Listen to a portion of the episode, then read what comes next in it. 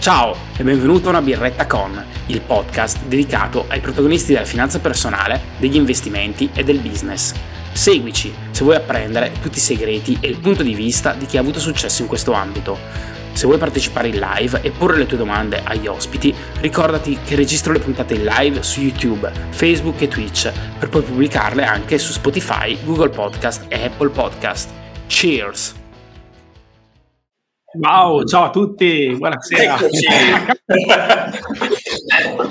che bella sigla, mi ha, fatto, mi ha caricato, ha fatto un po' di flessioni, perché come fai a fare una sigla del genere? Dopo te la faccio vedere. Come va? Ciao ragazzi. benissimo, benissimo. Alla grande, alla grande. Wow, c'è anche Nolo Tom, quindi Ciao non possiamo che... Eh? Grande Marco, l'intro spacca. La maglietta, Quanto? la maglietta, eh? Ah, invidia, invidia, invidia, ce l'avrò anch'io, ce l'avrò anch'io. Arriverà, arriverà. allora, tutte tipologie partire colorate. Vai, vai, vai, vai, vai. Posso dire un aneddoto simpatico sul, sul beveraggio? Visto che stasera faccio un'altra live dopo, perché è l'ultimo del mese, ho detto, uh, facciamo così, starò quattro ore in questa stanza, magari farò una pausa per fare... Uh-huh. Ho detto, portiamoci due belle bottiglie d'acqua, ok? Poi ho detto, però è l'ultimo del mese. No, ho anche una mezza bottiglia di Coca-Cola. Beh, finiamo, non lasciamola dentro al frigorifero. Però è l'ultimo del mese. In genere faccio un gioco che bevo un goccino di amaro o whisky, dipende da come è andato il mese. Quindi ho fatto, prendiamo anche una bottiglia di whisky. Poi ho detto, cazzo, una birretta. Quindi prendiamo anche una birretta. E quindi niente, sto così. C'è un bar praticamente qui dentro la cameretta. birretta solita stappata non ho Tom per te una copia della maglietta dopo se, adesso vediamo di perfezionarla poi ovviamente anche per te che sei sostenitore. Eh, allora, ragazzi. spoiler da domani è ufficialmente assistente di RIP. Ha, ha, conquistato il titolo di assistente ufficiale sono anche gli effetti. So se... cos'è? come si ha comprato tipo fa tutta una serie di effetti alcuni anche che non possiamo mettere online però quanto, quanto cinese? Cinesissimo cinese questo è il WandaVision questo. Come ho fatto a vivere senza fino a ieri? Cioè non lo so eh... sound machine sound machine comprata in vacanza ho detto questa non può che essere via Cheers. ragazzi un brindisi a chi piace, a chi piace la schiuma sulla birra è assolutamente eh, sì. necessaria. Bene, quant'è che, quant'è che, non ci vediamo? Quant'è che non facciamo questa roba? Quasi due mesi. Quasi due mesi, mi sembra. Ok, ma, ma, ma, facciamo che lo rifacciamo? Come funziona? Ci, ci mettiamo con continuità? Ci siete? Beh, ci siamo? Io ci sono, diciamo. Sei lost. Quindi ogni, io sono lost, però sai che ormai sei un, cioè sei tu che ci puoi dire se vuoi partecipare ancora a questo evento, visto il tuo successo internazionale, diciamo. Quindi no, noi, io almeno... Mio caro host, portaci da bere, come diciamo a Roma, no? Eh, eh, ci sono, arriverà anche ogni due settimane, se volete, per me è un appuntamento che a me da, aspettavo con ansia, devo dire la verità, che vi siete mancati tantissimo e eh, questo mese mi sono messo, son messo, un obiettivo che era quello di ascoltare solo, solo, contenuti in lingua inglese, così quindi di disintossicarmi un pochino no, dal panorama, eh, quindi più ristretto. Qua italiano però le tue dirette, ogni tanto qualche clip, qualcosa, non potevo che guardarle. Grazie, fa piacere, fa piacere. Maurizio invece eh, non produce tu che più. Che fatto Maurizio? il tuo contenuto? No, beh, cioè, mi sto preparando, mi sto preparando. Diciamo che in questo fine settimana riattacco un po' di cosucce. Sì, sì, devo dire è stato un periodo un po' pigro da quel punto di vista. Altri versanti c'è stato un bel po' da lavorare. Ero così impreparato che oggi non ho la raffo, ho ripiegato su una birra messina, ho calcolato male i tempi dell'approvvigionamento. Abbiamo Questo è yellow, yellow card, yellow card. sì, abbiamo... Anche i simboli non si può. Ma anche i simboli non sono proprio corretti, cioè non si capiscono esattamente, quindi non so, bisogna andare un po' intuito la nostra sound machine. Che dite? che novità? Cosa avete fatto di bello? Vacanze? Uh. Giorgio, no? Nel senso che ho visto che tu hai fatto tantissimo, cosa ci racconti le novità? Ma allora, oh, da, da, da, quando... Cioè noi siamo, siamo visti dopo che sono tornato dalla Puglia oppure... Sì, abbiamo certo, fatto un certo. episodio dopo... Beh, diciamo luglio-agosto. Uh, luglio-agosto sono stati solo qui a Zurigo, uh, fermo. mia moglie sta entrando nell'ottavo mese, quindi, quindi c'è, c'è, non è che abbiamo fatto molte cose. In realtà no, scorso weekend siamo stati uh, sabato a Lucerna e domenica in altro cantone qua vicino, però mi sa che non ci muoviamo più. Bella Lucerna, ce la consigli? Lucerna è fighissima, ragazzi, proprio bella, proprio bella. È, è a un'ora, 45 minuti di macchina, un'ora di treno da Zurigo, e è una città sul lago, il lago dei quattro cantoni, tra l'altro. Si vede, da Lucerna si vedono due delle montagne più fighe che stanno qui nel centro nord Svizzera, che sono il Righi e il Pilatus, entrambi scalabili, sciabili, pa- parapendiabili, entrambi con ristoranti che roteano in vetta. Cioè, c'è tutta roba svizzera, diciamo che livello di servizi 16 stelle. Anche costi, immagino. Però, eh. I co- costi, ovviamente. Eh beh, no.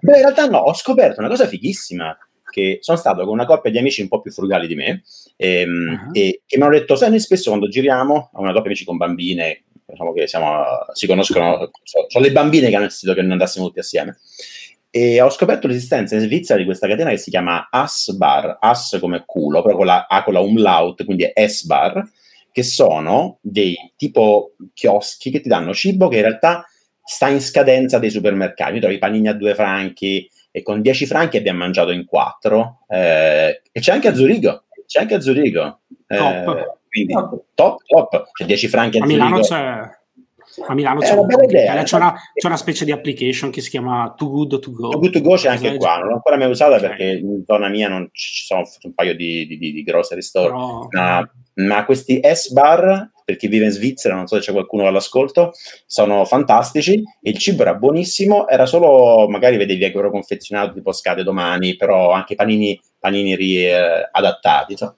Uh, L'altra opzione loro... comoda è, sono i ristoranti sui palazzi della COP e hanno spesso all'ultimo piano il ristorante e lì meraviglioso paghi nulla e, e si no, mangia un bene. Un restaurant, un micros restaurant, anche lì è fighissimo. Sì, sì, sì. sì. Eh sì, se uno non vuole.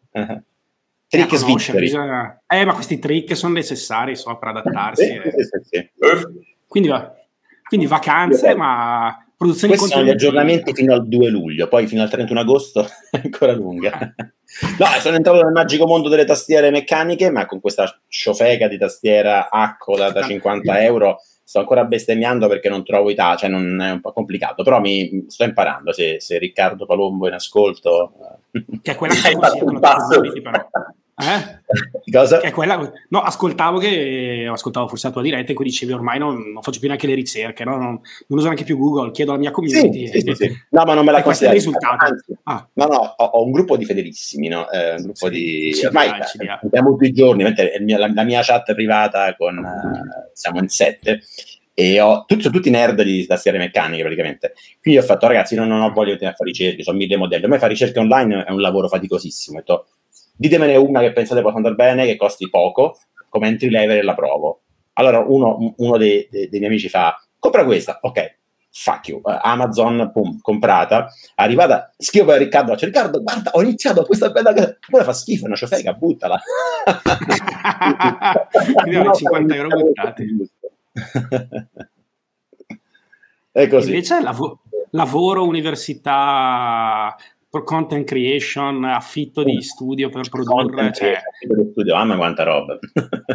allora, eh, lavoro, lavoro è dura, vediamo, vediamo, stiamo tentando un'ultima cosa per vedere se, se col defibrillatore riparte un po' di passione, se no, se no a, a settembre moglie, finalmente provo a uscire dal tunnel del lavoro. Uh, ho affittato uno studio, uno studio, un desk in un ufficio in coworking con altre persone, ah. tutti, tutti, designer, tutti architetti, io sono l'unico che lavora. l'unico che lavora, diciamo. E, è carino, qui a, veramente a, a, 500 metri da casa e, e, lo sto anche usando qualche volta la sera per inviare ci ho anche, l'ho anche usato per giocarci una domenica a Terraforming Mars col mio amico e quindi forse potrò organizzarci qualche serata board game eh, dimentico che sto per avere tre figli un casino. Comunque eh, eh, magari sbrigati a farle. Esatto ragazzi da domani sera fino al prossimo mese. Quindi no questo desk um, Tra l'altro, questo altro aneddoto, eh, la, la, la, gente, eh, tutti quanti, io chiedo, cioè, ragazzi, ma qui c'è una policy sul, sul rumore, si può fare qualche meeting o so, fare una, una, live, qualcosa. Fanno, ma tranquillo, qui tutti fanno, facciano, fanno la cacciata che vogliono. Poi eh, al massimo chi ha problemi si mette i tappi, si mette delle cuffie mh, mm, noise cancelling, no? Cioè, ah, figo! E sto lì e c'è silenzio tombale tutto il giorno. E quindi dico, ah, eh, pensavo fosse cacciare free, ma in realtà mi sembra che tipo per tossire... cioè, livello di rumore è un eh, Dico solo che un giorno erano le sei e mezza, dico vabbè adesso esco, son, son, non c'è nessuno, sono l'ultimo, quindi ho spento le luci, ho chiuso a chiave, una, esce una tipo da sotto un desk e fa no, sono ancora io, cazzo ma manco respiravi, che... che, che... quindi questa è la situazione ufficio nuovo, content creation, eh, ora stiamo... Amanetta, fatto un no? di pausa, eh? No, no, dico, vai, vai, c'è un podcast nuovo, no? Che sì, ho fatto due settimane di pausa in cui in realtà volevo mettermi a pensare a un po' più di piano a lungo termine. In realtà ho fatto solo cose burocratiche, dichiarazione redditi che è stata complicata quest'anno. Ho fatto mille step per aprire una GmbH, una, una SRL qua in Svizzera, perché, perché c'è bisogno. Comincio, divento un imprenditore. Madonna, quanto, quanto mi sta facendo fatica questa cosa qua. E dai, ho soldi! No, io voglio quella cinesata lì. sound machine, sound machine. Sound machine. Mandami Ce ne saranno di più Amazon.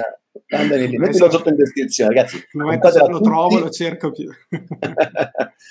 eh, no, sì, oh, mi ero detto, l'anno prossimo faccio meno cose da più in profondità invece poi ho mille idee, faccio, lancio nuovi progettini. No, la cosa dell'audio mi piace molto, voglio continuarla e la continuerò.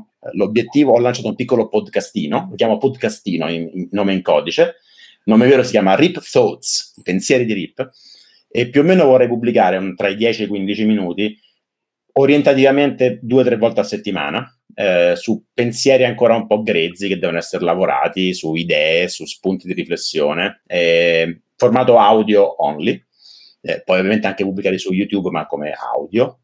E, cioè, mi, piace l'idea, mi piace, mi piace, questa idea di lavorare più sull'audio, perché è anche un modo per, per, per, concentrarsi sulla voce, perché finché c'è il video uno copre anche difetti di voce con... Uh, sì, con ricchi premi e cotillon, però uh, l'audio only mi piace, mi piace molto. Editi tanto? Cioè usi Audacity? Eh? Oh. Sì, uso Audacity e al momento sto registrando con un microfono Ciofeca, eh, con una, un microfonino qua che si è dimenticato Marcello Ascani a casa mia, quindi eh, Marcello mi spiace, tutto. E, però nel gruppo della, mia chat tutti, c'è, c'è, c'è Alessandro Hertz che, che, è lo specialista, assiste mille streamer e ha tirato fuori un elenco di 47.000 microfoni che dovrei comprare però ora ci penso, diciamo che ora ci penso un po'. c'è troppa roba, troppa roba da fare, non, non ce n'è. Quindi dai. No, però ho visto sì. dei contenuti, ho visto, dei, ho visto, il contenuto con Hank, complimenti perché... Sì, sì, sì, eh, voglio anche aumentare un po' le, quelle collaborazioni. In realtà mi vorrei anche vorrei portare avanti questa idea di podcast intervistando gente, magari cadenza uno al mese, e puntando a gente che magari mi interessa, che più, più grandi di me, più, più cioè, sì, voglio sì. fare una cosa carina. Ehm, quindi quello è il Ripcast, giusto? Cioè, quindi per differenziare? Sì, sì, Corretto. sì, ancora c'è confusione, lo so. so no, perché c'hai, c'è veramente mille... Sei bravissimo nel creare dei formati, nel dargli dei nomi. Io ho anche scerato il, il, il, Sì, ma ho già altre 50 idee. Ho scerato uno spreadsheet con tutti i nomi, c'è il Rip Money, il Rip Lip, il Rip Tip, il Rip Chip, il Rip uh, Fuck. No, quello non c'è ancora. Cioè, si può. Questo qua, scusate che ne, ne approfitto eh, ma perché hanno, blassato. Eh, ci sta il blu, no? cioè, il blu, e io il Blue Yeti l'ho comprato, però ho pagato 140, il giorno dopo stava a 110. Pensavo che fosse... Pare, pare, che, pare mi dicono i miei, i, i, i, miei amici, che sembra essere, era quello figo qualche anno fa. Qualche anno fa, certo. Può darsi che adesso in realtà è un entry level e quindi non vale la pena. I, i Rode sembrano essere più, più, più, fighi, sono anche livelli entry level, però ne esistono con preamplificatori. Non voglio manco, non, vo- non, voglio, non voglio cioè, saperne di più, non posso diventare esperto in tutto. A quel punto lì te lo farai settare, dai. No? Sto già diventando espertissimo in come si apre un'azienda in Svizzera e tutti i, i, trick. e probabilmente magari farò anche contenuti del genere su come si apre un'azienda, cosa puoi fare, cosa conviene, cosa scaricare, come risparmiare soldi. Mi, mi piace anche quel mondo lì.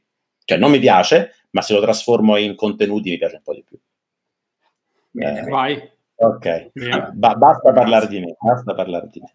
Vai Maurizio, raccontaci qualcosa, vacanze, raffo. No, io mi sono fatto tranquillissime, sempre su e giù, Basile-Roma, Basile-Roma, poi mi sono fatto tre settimane di vacanze con eh, la mia bimba e, e anche quest'anno, sai, ti, ti, ammazzi per trovare i due villaggi che hanno il baby club, tutte le attività e cose, arrivate là, lei tranquillamente mi ha detto, no, no papà, io non voglio andare al baby club, io voglio stare con te.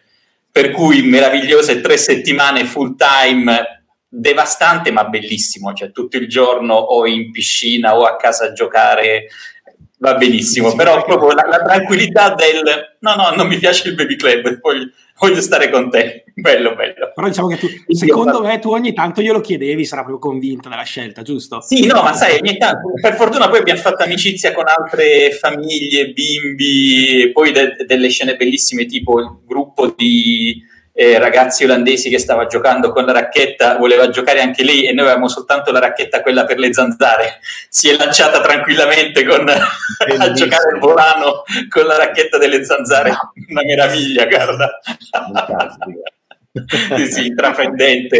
Per cui sì, tre settimane belle intense e poi sono tornato il 15 quindi sono andato di nuovo a Basilea, tornato, insomma, ho ripreso il lavoro alla grande periodo bello intenso perché stiamo finendo un progetto molto grosso di cui sono responsabile, quindi già devastato, già dopo due giorni non, non riuscivo a stare in piedi, sbadigliavo durante le riunioni, proprio, dovevo riabituarmi, anche perché avevo lasciato Roma nei giorni in cui c'erano 35-38 gradi e quando sono atterrato ce n'erano 13.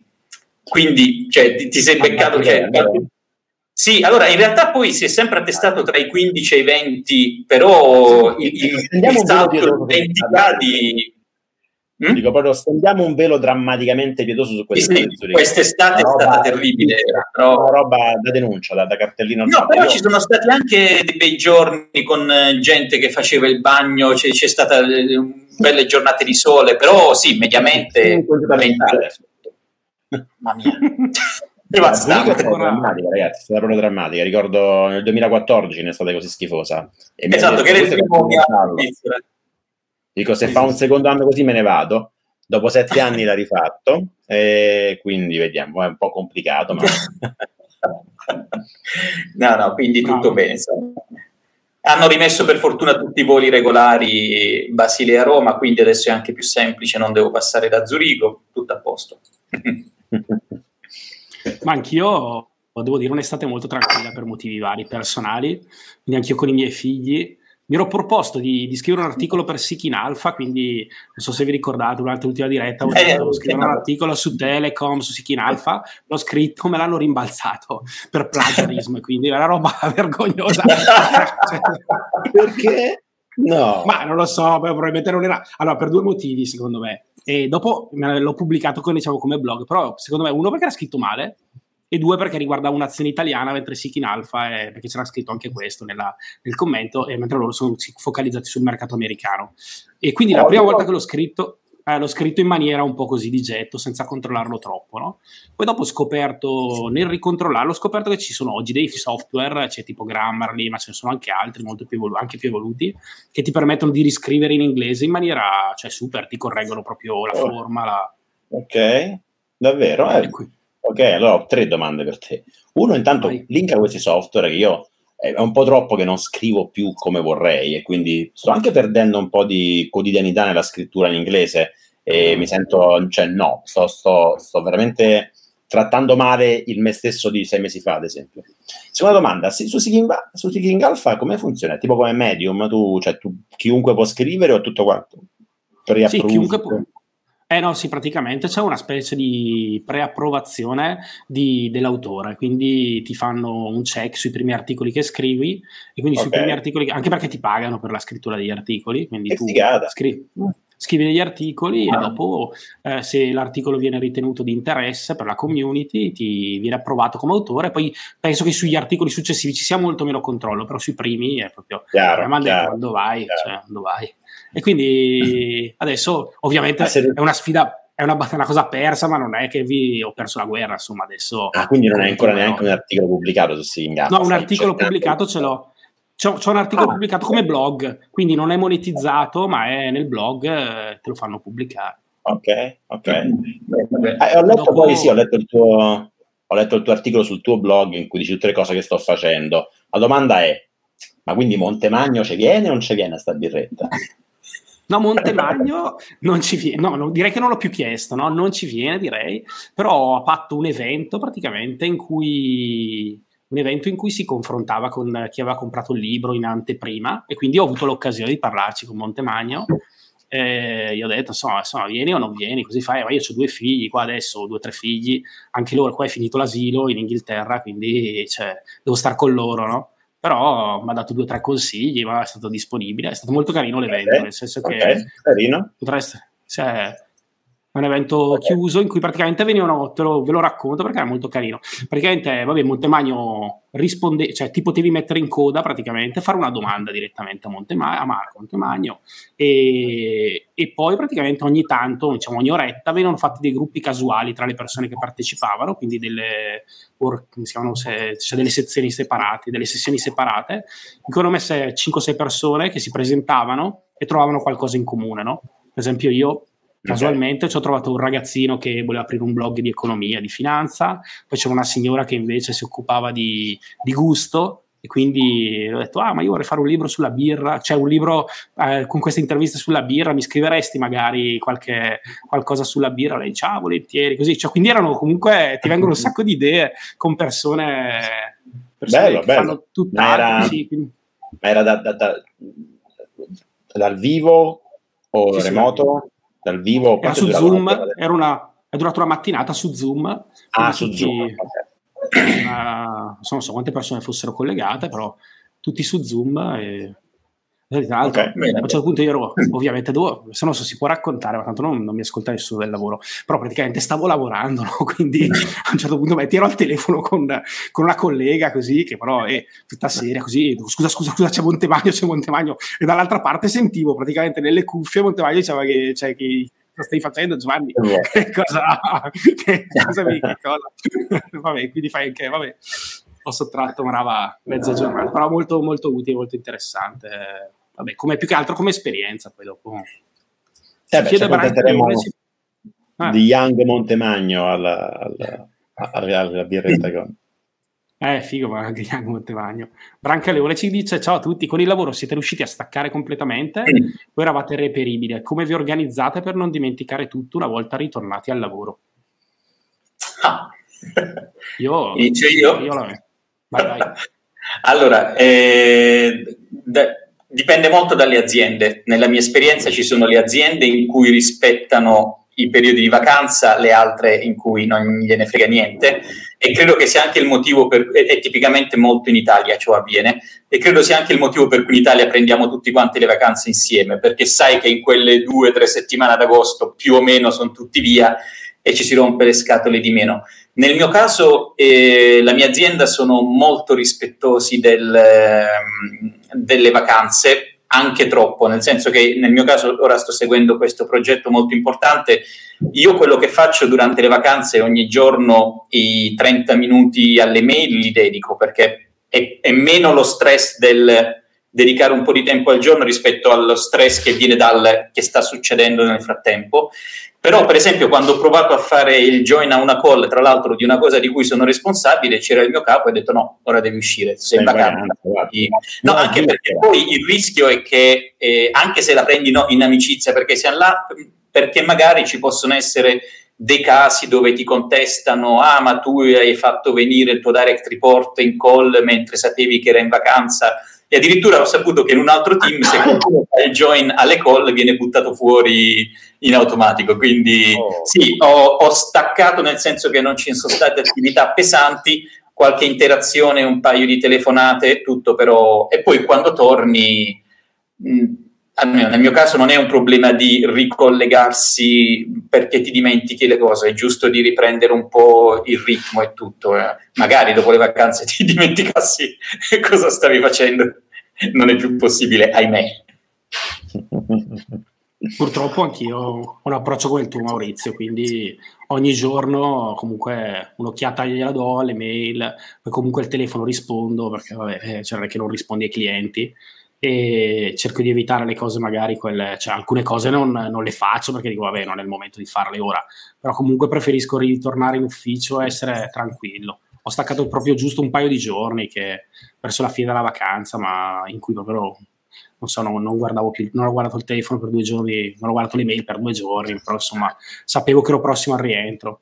Poi potevo permetterlo, nel senso che avevo del tempo libero durante la vacanza, ecco, quindi dipende anche un po' da che vacanze fai, se sei in giro Avevo del giorno, tempo quindi... libero durante la vacanza. Ah, ah. Capita. Eh, io comunque... come domani, come si suppone sì, no, vacanze come parola significa proprio eh. essere vacante. sì, diciamo che le mie vacanze sono state un po' particolari, quindi io semplicemente sono andato in Spagna a casa della mia compagna con i miei figli stavo con i miei figli praticamente con una piscina, quindi ogni tanto andavo in piscina, faccio qualche attività lì e mm. con un viaggio diciamo per arrivare in Spagna, quindi sono fermato in Francia, però non è che non era un viaggio in cui tutti i giorni devo andare da qualche parte come diciamo piace a me fare e quindi diciamo, sostanzialmente avevo tempo no? quindi cucinavo, facevo eh. poi tenevo i bambini, giocavo con i bambini però ecco dopo un po' di mm-hmm. tempo alla fine non mi è pesato ecco quindi pensavo veramente che sono tornato anche più contento al lavoro devo dire che non ho avuto quel, quella botta che magari quando torni dici ciò, sempre tornare in mercoledì una buona abitudine è tornare ogni settimana per non avere la settimana piena davanti. Non sì. essere il primo che lo dice, fare da, da, da, da, mercoledì a mercoledì così hai mezza prima che mm, mezza sì, sì, esatto. è geniale come cosa. Peccato che molte locali- località di vacanza non, non concepiscono questo concetto, in Italia ad esempio, e quindi via. Una volta ho letto una statistica su, su, su quanto male facesse staccare completamente dal lavoro per un periodo così breve, tipo due, due settimane, torni e hai la mazzata da ritorno. Uh, che due settimane, a, a, mio avviso, come lo standard vacanze, diciamo, italiano, um, è, è, come quando hai la testa sott'acqua e poi ti tiri fuori e, e, torni sott'acqua. non è una vacanza, è un uh, respira un secondo e torni sott'acqua. Uh, la vera vacanza è quando superi un paio di mesi che cominci a il corpo si dimentica di possibile. Quello è quasi, è quasi career break, mesi. Eh. Sì, esatto, sì, eh sì. esatto. Quelli sarebbero utili ogni tanto, secondo me, sì. Quello lì proprio di non avere più il telefono. Di non avere più le mail del lavoro, quello è una roba che mentalmente ti libera in maniera... Da noi mi sembra che dopo dieci anni di servizio hai diritto a tre mesi di, di stop, eh, non retribuito credo, però puoi prenderti tre mesi non calcolati come vacanza. Eh, eh, infatti ho eh, dei colleghi che mi hanno dato per farsi un bel giro del mondo. Mm-hmm. Sì, tipo sabatica l'aspettativa. Tipo sì, sì, esatto, un'aspettativa da signori. Si possa anche in Italia in qualche modo, senza, senza essere pagato, l'aspettativa, vai, te la prendi e e sì, però deve essere culturalmente accettata in azienda. Eh sì, certo, Beh, anche perché tre mesi li fai, se, se, poi cambi team, cambi progetto, non è che puoi stare su un progetto e vai via tre mesi. Cioè, deve sì, essere sì, esatto. un momento anche per la tua vita particolare, cioè, deve, deve aver senso se, se vuoi far, far carriera in quell'azienda. Sì, sì, perché devono organizzare le risorse e tutto. Mhm. Qui dice, ah. no, Tom dice, secondo voi imparare il cinese nel 2021 è un buon investimento? Sarà la lingua del futuro l'inglese continuerà a dominare? Me la ricordo questa domanda. Mm, me la ricordo, no, Tom, oh, oh, da noi proprio qua. Mm. Comunque, non so, secondo me... nel frattempo, non lo Tom, non lo so io. Sei diplomato, ah, sei laureato, che studia lingua, no, no, giusto, non lo Tom. È no? giovane, è giovane, non lo Tom. È giovane, no? Perché di solito preparava gli esami, preparava... è pronto a tornare cinese... a scuola? Eh, è vero, sarà in vacanza scolastica. Eh, il cinese, secondo me, è ancora un po'. Adesso io voglio studiare cinese perché ho finito di leggere un libro che originariamente era in cinese, eh, The Three Body Problem, che ho appunto fatto un episodio de- del mio podcast e mi affascina un po' come, come lì. Mi affascina imparare una lingua che abbia un alfabeto diverso dai nostri. mi affascina. Però se parliamo di curiosità personale, eventualmente anche crescita personale, dal punto di vista dell'investimento, secondo me no. Secondo me no. Cioè è, una cosa che ovviamente meglio saperlo che non saperlo, però è un investimento molto molto molto pesante. Penso che non abbia un ottimo ritorno sull'investimento. Ma magari sia l'esperienza Magari. Io lavorativamente le lingue che vedo, cioè l'inglese neanche, cioè l'inglese di default, se non so l'inglese neanche, eh, però come seconda e terza lingua io metterei il tedesco e il cinese. Il tedesco perché è la lingua che ti dà accesso alla parte ricca dell'Europa e siccome è una lingua difficile, quando la conosci c'hai un vantaggio rispetto agli altri pazzesco.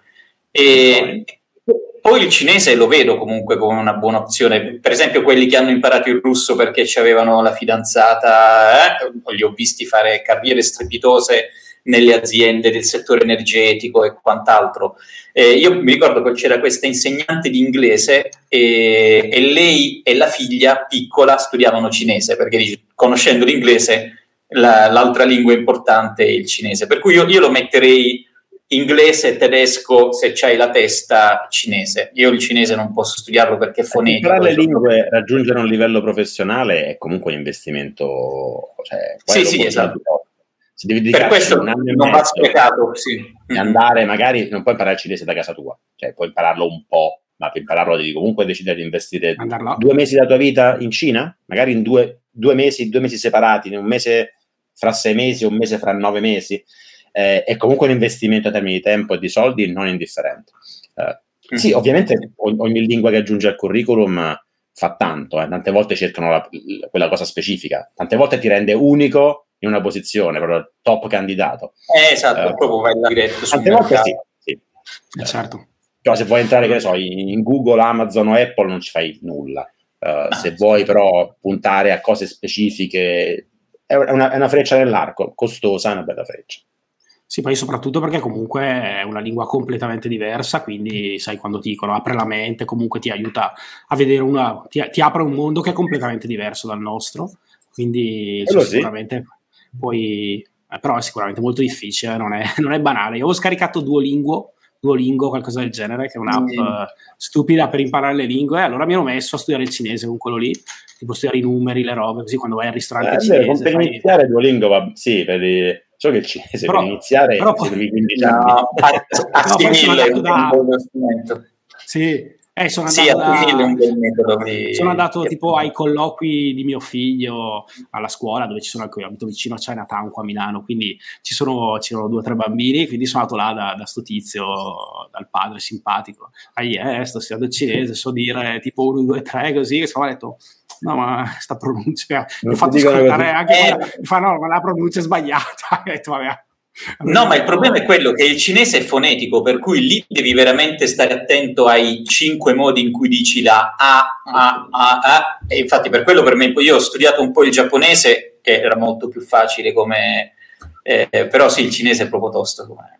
Eh, il giapponese è veramente, il giapponese è veramente più inter- a mio avviso è più interessante perché, eh, perché, perché ha veramente de- delle milestone, no? è fatta a step. No? Se vuoi impari soltanto un set di caratteri che è molto sì. razionale, cioè, hanno le pronunce come le leggi, hanno poche vocali e consonanti, facile. Poi se poi aggiungi questo set, se poi aggiungi quest'altro set ancora, figa. Eh, La cosa difficile del giapponese è che loro hanno tre livelli di grammatica, a seconda se la eh. controparte è al tuo livello più alto e più basso, e poi il mas- come parlano gli uomini è diverso da come parlano le donne, per cui devi imparare il giapponese da un uomo, nel nostro caso, e, e, devi partire dalla parte formale per, per evitare di fare la gaffa di, parti, di, parlare in maniera informale con qualcuno sopra. Okay, Quindi, okay. Però quelle sono finezze più avanti. Vabbè, sì, sì. Se, facciamo, se, lo facciamo per la biretta con tutti maschi, per cui noi parliamo solo. Comunque sì. Eh, dice che Duolingo si sta per quotare in borsa, non saprei Giuseppe no, G, no. sicuramente un business. Sta per, no. sta per quotare Giuseppe in borsa, leggi bene. Ah, sta per quotarmi in borsa, non saprei. Eh, vedi? Ah. Duolingo sta significa? per quotarti in borsa, Giuseppe. Ottimo, Giuseppe. vai. Però pensavo tu sapessi qualcosa che fosse un tuo ascoltatore. Allora, no, non ho idea. Non è, non, non, ho solo detto quotarmi in borsa, ho detto ok. Hai ragione, bisogna leggerle bene. Comunque sì, nono Tom fa il linguistico, fa, fa inglese, tedesco e francese. Grande, beh, cinese secondo me può essere interessante. Ma prima di iniziare... Giorgio, volevo, cioè, devo fare una comunicazione di servizio perché mi è arrivato una... Prima di iniziare, sono 35 minuti. Sì, no, 35 minuti dopo. sono un po' arrugginito, sono un po' arrugginito, ma in realtà c'è perché io, cioè prima di iniziare, perché stiamo parlando di tutto, no? in realtà avevo fatto una, una, una, specie di scaletta che poi tanto non dai, dai. però vabbè. comunque perché volevo fare una specie di comunicazione di servizio, nel senso che mi ha scritto il presidente dell'associazione Cuore Azzurro, che si dice costernato per alcune pro- parole che hai pronunciato durante la diretta il 27 agosto, in risposta a questa domanda posta su ascoltatore 1 e ascoltatore 2, no? Lui dice che alcune tue parole sembrerebbero suggerire che alcuni valori fondanti della nostra società possono essere obsoleti, però io sono andato a vedere la, la diretta e in effetti devo dire che non posso che, insomma, in qualche modo anch'io dissociarmi, no? lo volevo dire pubblicamente, perché non possiamo accettare questo, questo tipo di dialettica. No? Qui in una birretta com voglio assicurare al Presidente che non accetteremo mai questa dialettica facile, no? che faccia consenso.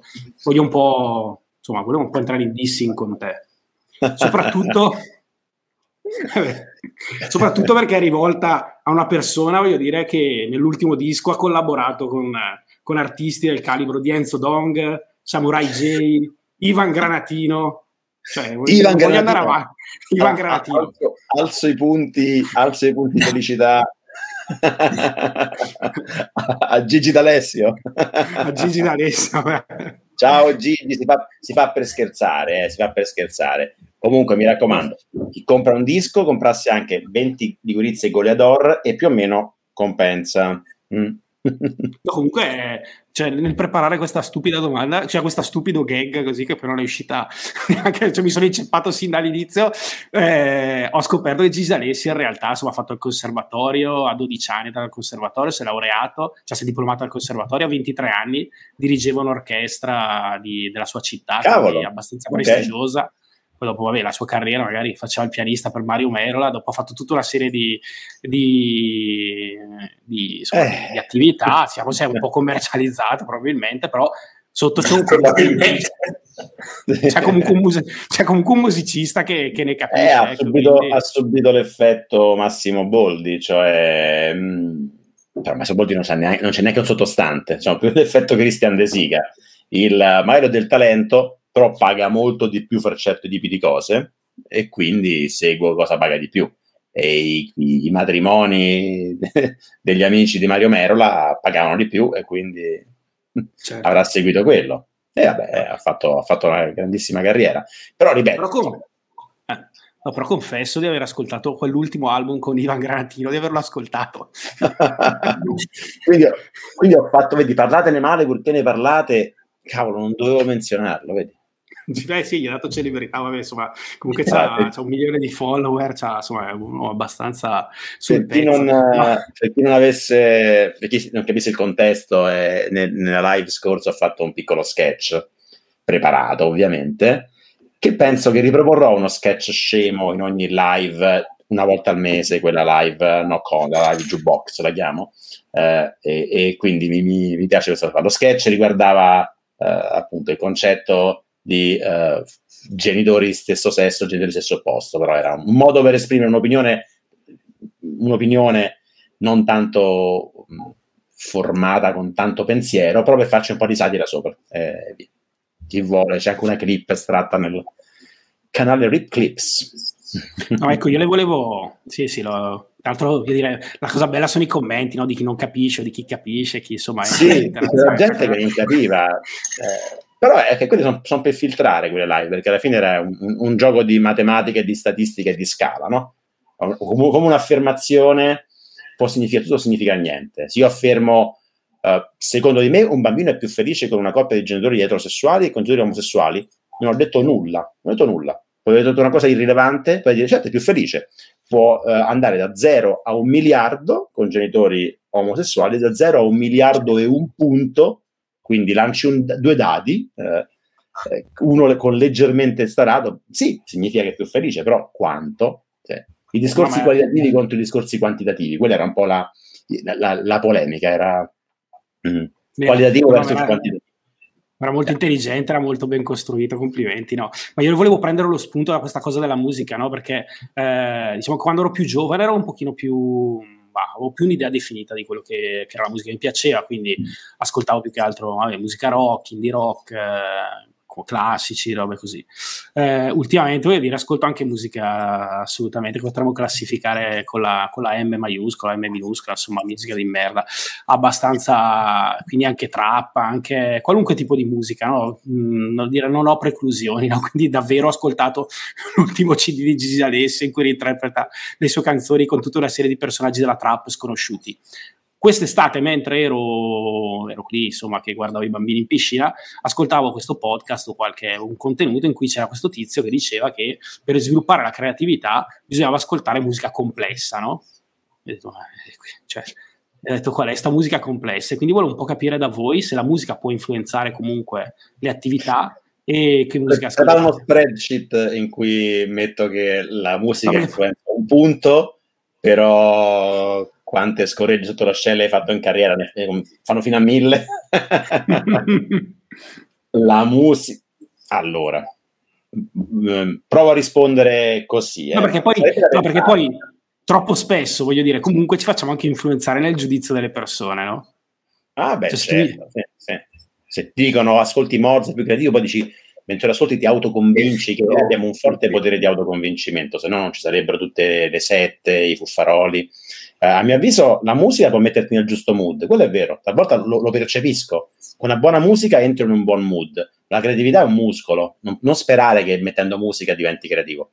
La creatività va esercitata. In questo qua uno dei miei mentori virtuali è James Altucher, che è una persona che ha tanti punti oscuri, eh, anche un po' un passato da fuffarolo di vari tipi, però tutti i suoi articoli su, sulla, sulla Idea Sex, Idea Factory, sono molto interessanti e i suggerimenti che lui tira fuori, quello principalmente lui suggerisce di alzarsi ogni mattina e scrivere 10 idee su un argomento a scelta. La scelta dell'argomento è già un processo creativo, tipo 10, 10 idee per un, per un logo per, um, per, una birretta con, e, e provi a scrivere 10 idee, oppure 10 idee come titolo del prossimo, del prossimo libro di... Um, di Pippo Franco. Eh, trovare un argomento che già è creativo come idea e poi scrivere 10 idee. Ogni giorno questo qui è come fare riflessioni. Eh, questo è un esercizio creativo. Cioè, la creatività, a mio avviso, è un muscolo e va esercitato.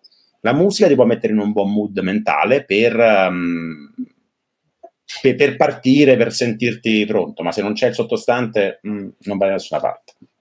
E che musica ascoltate voi? Curiosità. Io vado molto a periodi. Um, mi, mi, piace ascoltare la musica um, elettronica. Um, una volta ascoltavo più, cioè mi piace ascoltare musica, non so, mi piace ascoltare la Soviet Wave, ascolto, o ascolto le soundtrack di Epic Mountain, che sono quelli che fanno le soundtrack per Kurzgesagt, oppure um, quelle di uh, Jake Chadno, che, che, fa le soundtrack di uh, Vsauce, che è un altro canale che seguo figo musica che mette in, in un buon mood uh, creativo e in the flow, quello là. Io se vi dico che musica seguo mi cacciate dal, dal podcast. No, io sono cresciuto, siccome da, da, giovane non capivo niente di inglese e odiavo sentire le canzoni di cui non capivo niente, quindi tutto il periodo dei Duran Duran, Spandau Ballet e cose, io ero completamente fuori e, e, sono cresciuto accanto a autori italiani, quindi sono letteralmente cresciuto tra i vari De Gregori, De André e via discorrendo. Il, certo. il, mio, il, mio, cantante preferito è Roberto Vecchioni, l'unico di cui ho visto più concerti, insieme anche a Elio Studentese, credo. Quanti anni in questa affermazione? No, no, beh, beh se, se, lo distribuisci su 30 anni, eh, ci varie fasi. E adesso invece sono abbastanza misto, per cui ho le mie eh, le mie playlist abbastanza schizofreniche che vanno da eh, Frank Sinatra, Michael Jackson, di, di, tutto di più, c'è canzoni completamente, magari una canzone che per un motivo o per l'altro mi dà uno spunto un, eh, e, quindi me, in, me, le metto in queste playlist che chiamo eh, Life Reset, in realtà. Mi servono proprio okay. per... quindi in realtà lo utilizzate la musica. Guarda, invece c'è una cosa, allora, una cosa bellissima è che eh, quando comprai l'appartamento nel 2000 feci tutti i lavori di ristrutturazione da solo e quando entrai in questo appartamento non c'era il riscaldamento, c'era soltanto la luce, eh, appartamentino al quinto piano senza ascensore e il proprietario aveva lasciato un mini stereo con, la, con, il CD di Gerardina Trovato, ho trovato Gerardina. Praticamente era l'unica cosa che potevo ascoltare perché avevo tutto imballato, cioè io mi svegliavo la mattina all'alba, lavoravo, poi mi vestivo, andavo in ufficio, tornavo e continuavo a lavorare mettendo in loop questo CD e, e, io per anni, se devo fare qualcosa, tipo devo smontare la macchina o ristrutturare casa, basta che metto quel CD e parto in modalità robot, cioè sono inarrestabile con Gerardina Trovato, una cosa bellissima. Interessante. Uno psicologo mi direbbe come cazzo. Esiste, Esiste ancora Gerardina Trovato, quindi in, uh, nella tua playlist, diciamo, quantomeno. Sì, sì, no, que- que- quello ce l'ho ancora, ma, è, ma, ti giuro, quello mi parte, quando metto quello, parto poi in modalità Terminator, arrestabile. Un'altra cosa, secondo me, che diceva James Altucher, non so come si pronunci, era quello forse di ascoltare al mattino qualcosa tipo qualche stand-up comedian o qualche sketch divertente. Per un po' l'ho fatto e quello era un'altra cosa che mi piaceva molto, quindi ascolta, ascoltare qualche comico così al mattino che ti fa veramente ridere eh, è una roba che dopo ti mette veramente di buon umore tutta la giornata. Ok, bella idea, non me la ricordo di James. Per un po' l'ho seguito tanto James Altucher, era sì. veramente tante tante cose interessanti. Volevo anche comprare il suo libro, mh, mm, quello, quello, più famoso, l'unico famoso, City 50, l'unico famoso è uh, Find Yourself, no, s- non ricordo. Uh, io quel, ne ho letto uno, ma non mi ricordo onestamente. Ma poi mm-hmm. dopo faceva tutto lo super scambio sulle cripto, quindi per un periodo... Sì, quel, quel periodo lì è stato da, da denuncia. che c'è cripto un milione, che Amazon avrà sì, dato il, cripto, il, tipo... il bitcoin negli occhi, sì. Sì, sì, però Tutto perché questa linea di codice, il video di mezz'ora in cui c'era una linea di codice che era supply limitata, quindi che deve comprare, questa fa più 1000%. Ha inventato lo scam prima che, che arrivasse tech lead nel mondo del, del bitcoin. Però insomma, abbastanza hai mai visto il Raw di Eddie Murphy? No, lo guarderò. Ok. No, no lo no. guarderò. Lo guarderò. Mentre qui ci dicono, Maurizio, se dicevi Gigi D'Alessio, mi discrivi. Sì, no, ma infatti ho risposto Pensa, eh, tanti anni fa imparai due canzoni di Gigi D'Alessio, proprio della serie Studia il tuo nemico, no? e imparai queste qua perché c'era un periodo in cui stavo discute- discutendo con qualcuno e, e, quindi le imparai proprio per avere, così come quando una volta avevo letto un librone che mi faceva letteralmente schifo solo per poter avere più cognizione di causa, quindi studia il tuo nemico è una gran regola. Non ci cascare, Gio, iscriviti direttamente. Cioè, però... sì, sì, sì, La prossima volta mi manderanno un farlocco, non potrò collegarmi.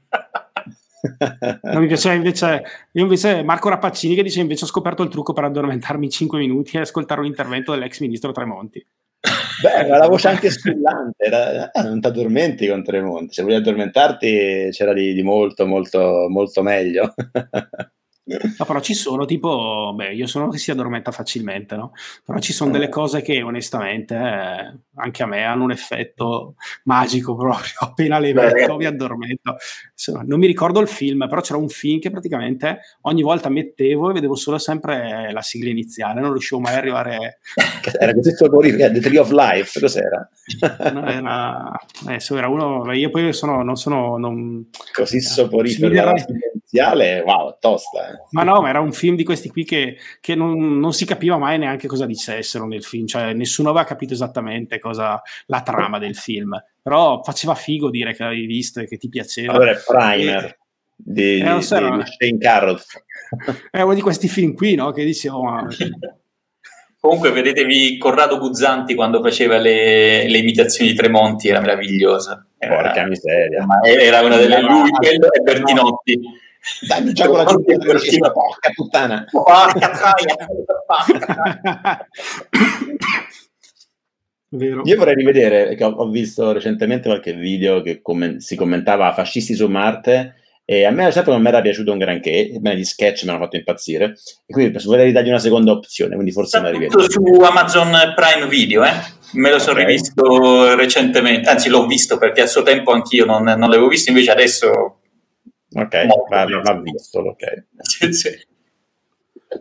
No, no, Tom ci chiede gli input di Giovanni e Mr. Reset, sarei molto interessato. Facciamo, Questo devi chiederla fra mezz'ora, intanto andavo al bagno, adesso non mi scappa ancora, non ho Tom. No, dai, vabbè. Infatti, no, dico, magari facciamo un video su questo con tutti gli input, insomma, sono parecchi e poi cambiano spesso, quindi, però magari... Dategli tipo i top 3, poi povero non ho Tom, aiutatelo, deve crescere. Ti copiamo. Eh, ma così... Così è difficile, io... anche qualche difficoltà quando mi chiedono tipo il tuo libro preferito, è complicato.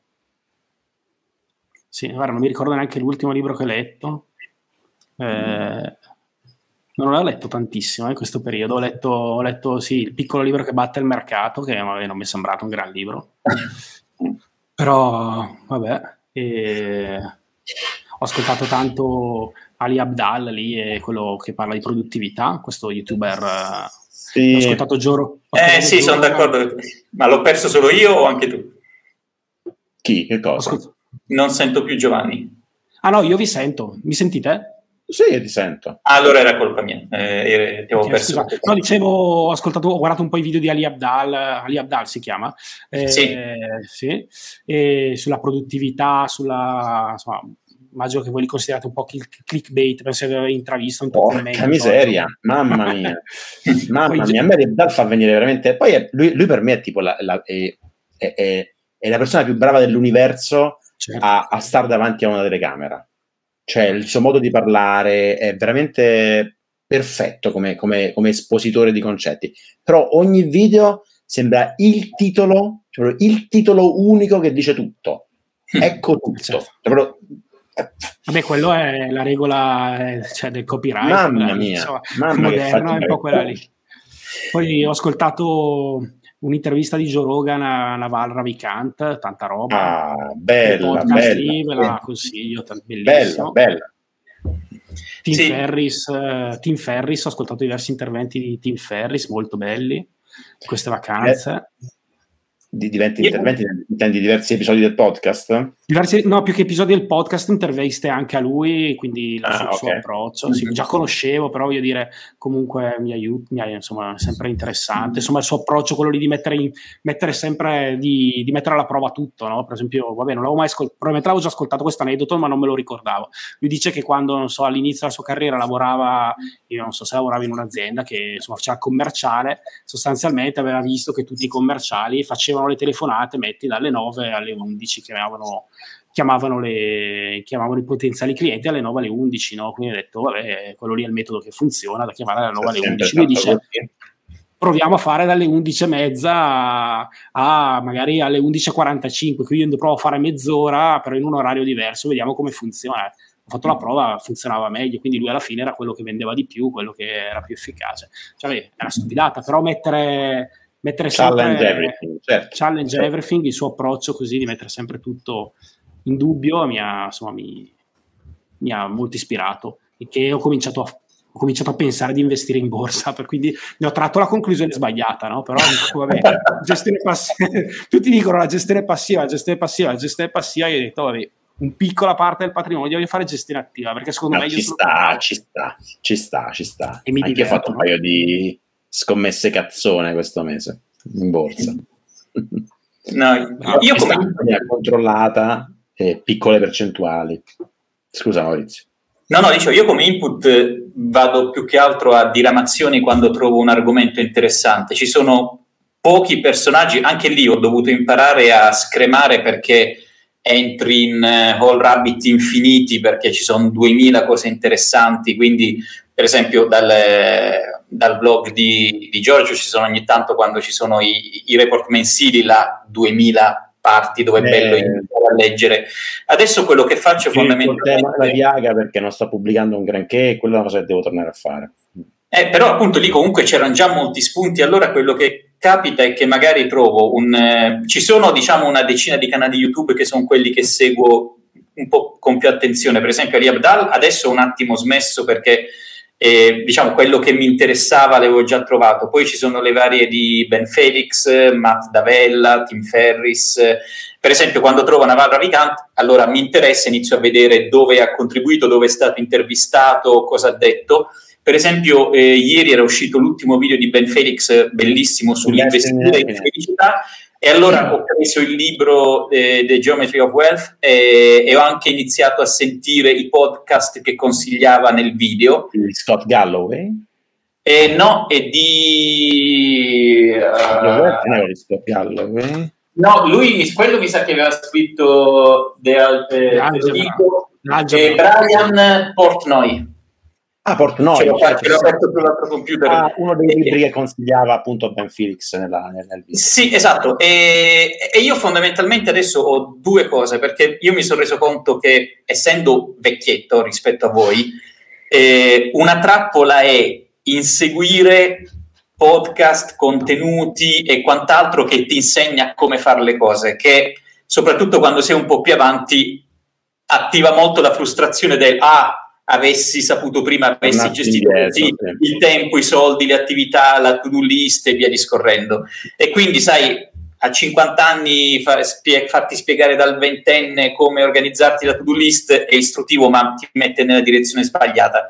Quindi ho le cose relative alle attività di un certo tipo e poi sto seguendo mh, dal, una risorsa fondamentale per me e si chiama Modern Elder Academy di Chip Conley dove appunto per diciamo la seconda parte della vita questi hanno iniziato a creare dei, delle, dei percorsi di formazione e quant'altro dove è più un'analisi del dove sei, cosa vuoi fare, cosa dar, come dar senso e tutto quanto e quindi invece di essere appunto Ali Abdal che ti dice come essere più produttivo, come organizzarti meglio, come questi sui perché, come ti posizioni, dove puoi arrivare. E infatti mi è piaciuto molto l'ultimo video di Ben Felix perché parla esattamente di questo, no? cioè eh, l'investimento è l'ultimo pezzo di una catena di pensiero che anche eh, certo. Giorgio, l'analisi che hai fatto tu non partendo dai cerchi. Quindi sì, cioè il binario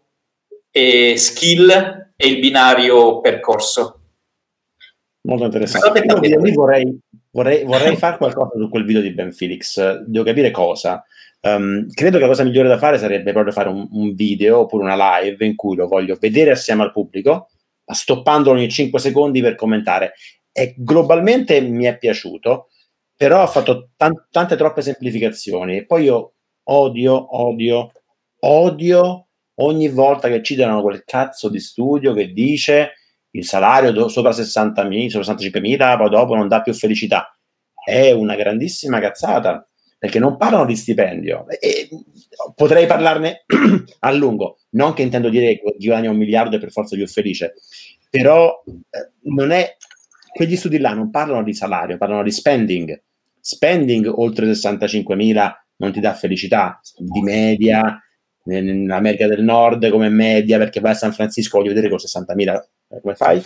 Um, però sono un salario di 65.000, un salario di 650.000 cambia perché ti dà tutta la certezza sul futuro. È, è, un concetto un po' più ampio, non voglio, voglio farci una reaction in qualche modo, voglio in qualche modo eh, esplorarlo di più quel video, rivederlo e, e così via. Um, però globalmente sì, sul, sul, concetto di fondo sono d'accordo, su alcuni aspetti sono d'accordo e straconsiglio a tutti anche il, il, il video, il podcast Rational Reminder, l'episodio è uscito pochi giorni prima, che um, ce l'ho ancora qui aperto perché ne ho, visto il 60%, devo ancora finire di vederlo, su, che è The Comprehensing Overview of the 4% Rule, in cui parlano appunto dell'early retirement, non soltanto della regola del 4%, ma del concetto anche di cosa fare dopo, felicità, bla bla bla. Sono molto connessi questi due video. E il Rational Reminder è sempre di Ben Felix col suo collega, non ricordo mai come si chiama l'altro. Quindi mm. bello, l'ho visto quel video di Ben Felix. E 80% figata, 20% c'è delle cose che non mi convincono. Lui si è fissato con, con Seligman, col modello Perma, che secondo me non è completissimo, e poi ha citato spesso Portnoy, e infatti anche io volevo comprare il Geometry of Wealth, uh, vorrei me ricordato. Ma infatti il collegamento, ora lo, lo collego al discorso perché eh, poi a un certo punto loro parlano del spendere i soldi in esperienze e quindi si ricollega appunto che quella è una soglia di spesa più che di quindi quei soldi invece di spenderti in oggetti, spendili in eh, esperienze e altre cose. Sì, no, no, comunque, mille, mille, mille, concetti senza tirare fuori un framework, non ce l'ha chiaro neanche lui, un framework che sta sopra tutto. Io se, se no, se ne parli di felicità, la cosa molto bella è stata all'inizio in cui parla appunto di felicità, che è il 50% genetica e il restante un po' circostanziale e, ehm, e, sotto controllo. E la parte circostanziale di circostanze della vita è molto piccola perché tendiamo ad adattarci alle circostanze. Quindi diciamo che il 50% di velocità è, è, è, un set point genetico, quindi c'è chi nasce fortunato che è, più felice qualunque cosa accada e chi nasce con tendenze depressive e così via. E, e una, una, una, piccola, piccolissima quota è in base alle circostanze della vita. Se vinci la lotteria o se finisci sulla sedia a rotelle, quello impatta il 5-10% della tua felicità a lungo termine. Interessante. Il restante 50, 10, il restante 40 sono cose sotto il tuo controllo che puoi, puoi influenzare con scelte attive e così via. Quello è stato molto bello e vorrei esplorarlo perché quella è la base di ogni altro discorso, cioè cos'è la felicità? A parte definirla la felicità, ma come, come si, cos'è che contribuisce alla felicità è, è una roba che, non so, è, è al centro dei miei, obiettivi di studio per i prossimi anni. Vabbè, sicuramente è un bel obiettivo. Ma sicuramente puoi trovarla in qualche canzone di Gigi D'Alessio la definizione. Secondo ah, me, se scrivi bene da lui al Panerumina qualcosa la trovi. Ah, il modello attuale, comunque, tutto che nel guerriero l'ho visto, eh, 100.000 punti. esatto. Marco, Ra- Marco Rapaccini ci dice negli ultimi giorni mi sono sfondato di video di Limes, che è una rivista italiana di geopolitica. A parte il pantano afghano, gli occhi sono puntati sul Mar Cinese meridionale, Taiwan. Che ne pensate? Anch'io mi sono guardato un paio di video sull'Afghanistan. Conoscevo la rivista, di, la rivista Limes, molto interessante. Vi consiglio anche i, contributi dell'ISPI, che è l'istituto eh, sugli studi di politica internazionale. Se, sicuramente quando, insomma, quando è successo tutto il tema dell'Afghanistan, ancora non ho una visione chiara, però sicuramente sono andato a guardarmi eh, qualche parere un pochino più autorevole, anche io sono incappato nei video di, di Limes e, e, sono andato un po' a approfondire su queste due risorse. Quindi Ma cavolo, no, sembra interessante. Mm, ci vedo... Sì. Dire, già, già, seguo, sì. già seguo Nova Lezio, questo rischia di essere un doppione? No. Eh, Nova Lezio non lo seguo. Vai, subscribe, mi, mi convince sì, gente comunque di un certo livello che, che conosce insomma cosa succede nel mondo. Su e, insomma, Taiwan qui... ho un caro amico che vive mm. qua a Zurigo, che è tornato da poco, lui si è sposato con una, la moglie taiwanese, è stato quattro mesi lì recentemente e in effetti le pressioni cinesi sono abbastanza, abbastanza intense. Ha parlato di continui attacchi informatici, poi lui è uno che lavora nella informatics, è un uh, cyber quantum researcher, e, e quindi diciamo che um, ha, detto che ogni 3x2 c'è un, un tentativo di attacco informatico cinese, c'è una situazione non molto piacevole, insomma. Ah sicuramente quello è un tema che sarà molto caldo in futuro. Eh, cioè, diciamo che vedere il mondo in realtà spesso ci concentriamo, soprattutto se uno segue la stampa qui locale, cioè ci sono degli argomenti di discussione che, che, mi fanno veramente pensare a volte che quello che dice Jack Pagoda possa essere vero, no? Come ci si senta essere più intelligenti. Non penso, che veramente, cioè, non penso veramente di essere più intelligente di una parte. Dai, è una trollata. Eh. No, no, immagino. però, è, però, però immagino, no, immagino che sia trollata, però caspita. È, è, difficile, è difficile eh, riconoscere di essere più intelligenti de- della, della buona parte della popolazione, perché gli studi dicono che gli stupidi eh, si sentono più intelligenti, il Dunning-Kruger effect, e gli intelligenti con l'impostor syndrome si sentono meno intelligenti. Quindi, quindi. Se, eh, quindi è, è, una curva, è, è, piatta, gli stupidi hanno un, un, un, bump e gli intelligenti hanno, hanno un, un, un, nerf, e quindi è chiunque chiede tutti intelligenti uguali. Sono. Eh, quindi è difficile trovare persone che, che, ammettano di sentirsi più intelligenti da parte della popolazione.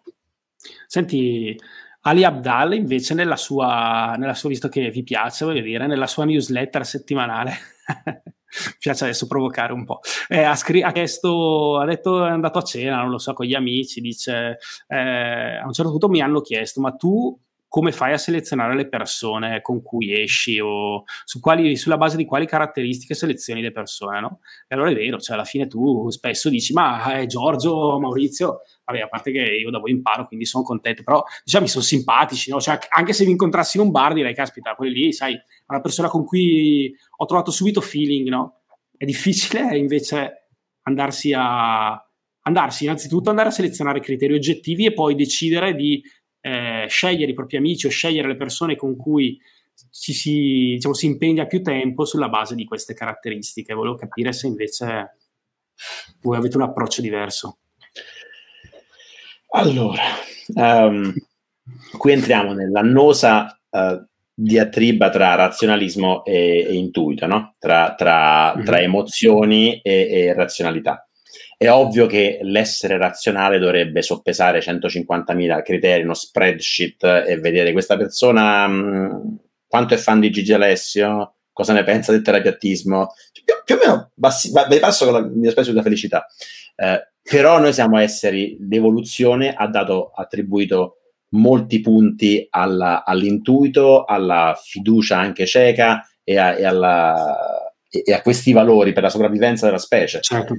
Quindi magari fra, fra 10.000 anni saremo dei vulcaniani eh, e, e saremo solo razionali, ma al momento siamo esseri fatti così e ci sta pure a non essere troppo contro il nostro essere. Quindi io punti, un bel po' di punti al feeling a pelle li do. Poi è ovvio che sia un bel feeling a pelle, ma dopo un po' abbiamo un clash di valori troppo, troppo, troppo ampio um, è complicata che continui come, come esperienza. Okay. È difficile che qualcuno sia molto non in un altro, no? Mm, è difficile. Ci sono tutte le teorie ti devi circondare di persone di un certo tipo, le cinque passi più tempo. È vero, però è, è Ho imparato a mettere due mi sento po' male, per esempio. Sì, ah, vabbè, eh. stiamo, stiamo ci siamo perdendo. Sì. Io mi sento ok. No, dicevo, ci sono, per esempio, ora sto facendo un po' attenzione a dei paletti perché magari delle cose che vengono subito a galla, tipo appunto dal terapiattista ai negazionisti di vario genere, quelle magari arrivano subito a galla e sono già degli indicatori che probabilmente anche su altre cose non, non ci si troverà d'accordo, no? perché difficilmente c'hai un modulo e poi altri che dovrebbero essere allineati che invece funzionano. E, e, e quindi sì, e, e, poi molto sì il feeling, cioè qualcuno deve, deve appunto come diceva eh, prima Giovanni, deve essere piacevole passarci del tempo, perché sennò puoi avere i, i contenuti, se no puoi avere le nozioni, ma mm, no, la, la cena no. chiaro, chiaro, d'accordo. Ma qua ci suggeriscono i criteri oggettivi che però forse non sono così, cioè gli chiedi il punteggio al GMAT eh, o al SAT e poi prendi sul Federico sta, trollando. Ovviamente sta trollando Federico. Ma... Sta trollando. ci dice, ci chiede Federico, no? Dice tu hai cambiato Mr. Reset, tu che hai cambiato cioè, molto conosco, conosco tutti Federico che scrivono ormai, una roba incredibile. Cioè, C'è una ricorrenza sui Federico. ormai. Ormai siamo una ricorrenza sui Federico? Sì, sì. Ma è un caso, è un caso, non so, magari. Non si sa mai. Boh. Tu che ne cambiate molte di aziende. Migliore azienda in cui hai lavorato? Quali caratteristiche, cultura, qualità deve avere un'azienda ideale per voi? Mm. Ah, nel mio caso, per come sono io, eh, deve essere una multinazionale. Io adoro avere a che fare con progetti che coinvolgono più nazioni e, Ehm, ci sono molti aspetti delle aziende italiane che culturalmente non, ehm, non tollero. Quando dopo i primi due o tre passaggi di carriera, io ho iniziato subito in una, ero in una raffineria però del gruppo Total Finef, quindi comunque avevi contatti all'esterno. E quando sono andato all'estero sono tornato perché ero in una multinazionale, sede italiana, però riportavo direttamente all'estero perché per la mia divisione io ero a capo. E quindi ehm, per me sì, è quasi un tassello fondamentale che sia un'azienda non radicata in un singolo territorio, in una...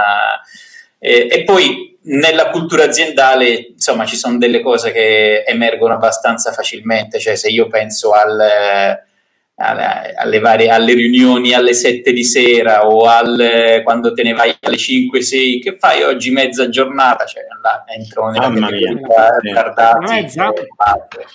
Sì, sì, sì, proprio non, que- quelle sono cose su cui non tollero. Poi in realtà una delle cose fondamentali è, è il capo, è la famosa frase you join companies and you leave managers, è, è verissima, cioè puoi stare in qualunque azienda se c'hai la persona sopra problematica a meno che non riesci a spostarti e fare uno skip level, eh, e quello crea problemi. Per cui personalmente multinazionali con possibilità di lavorare su, su cose grosse.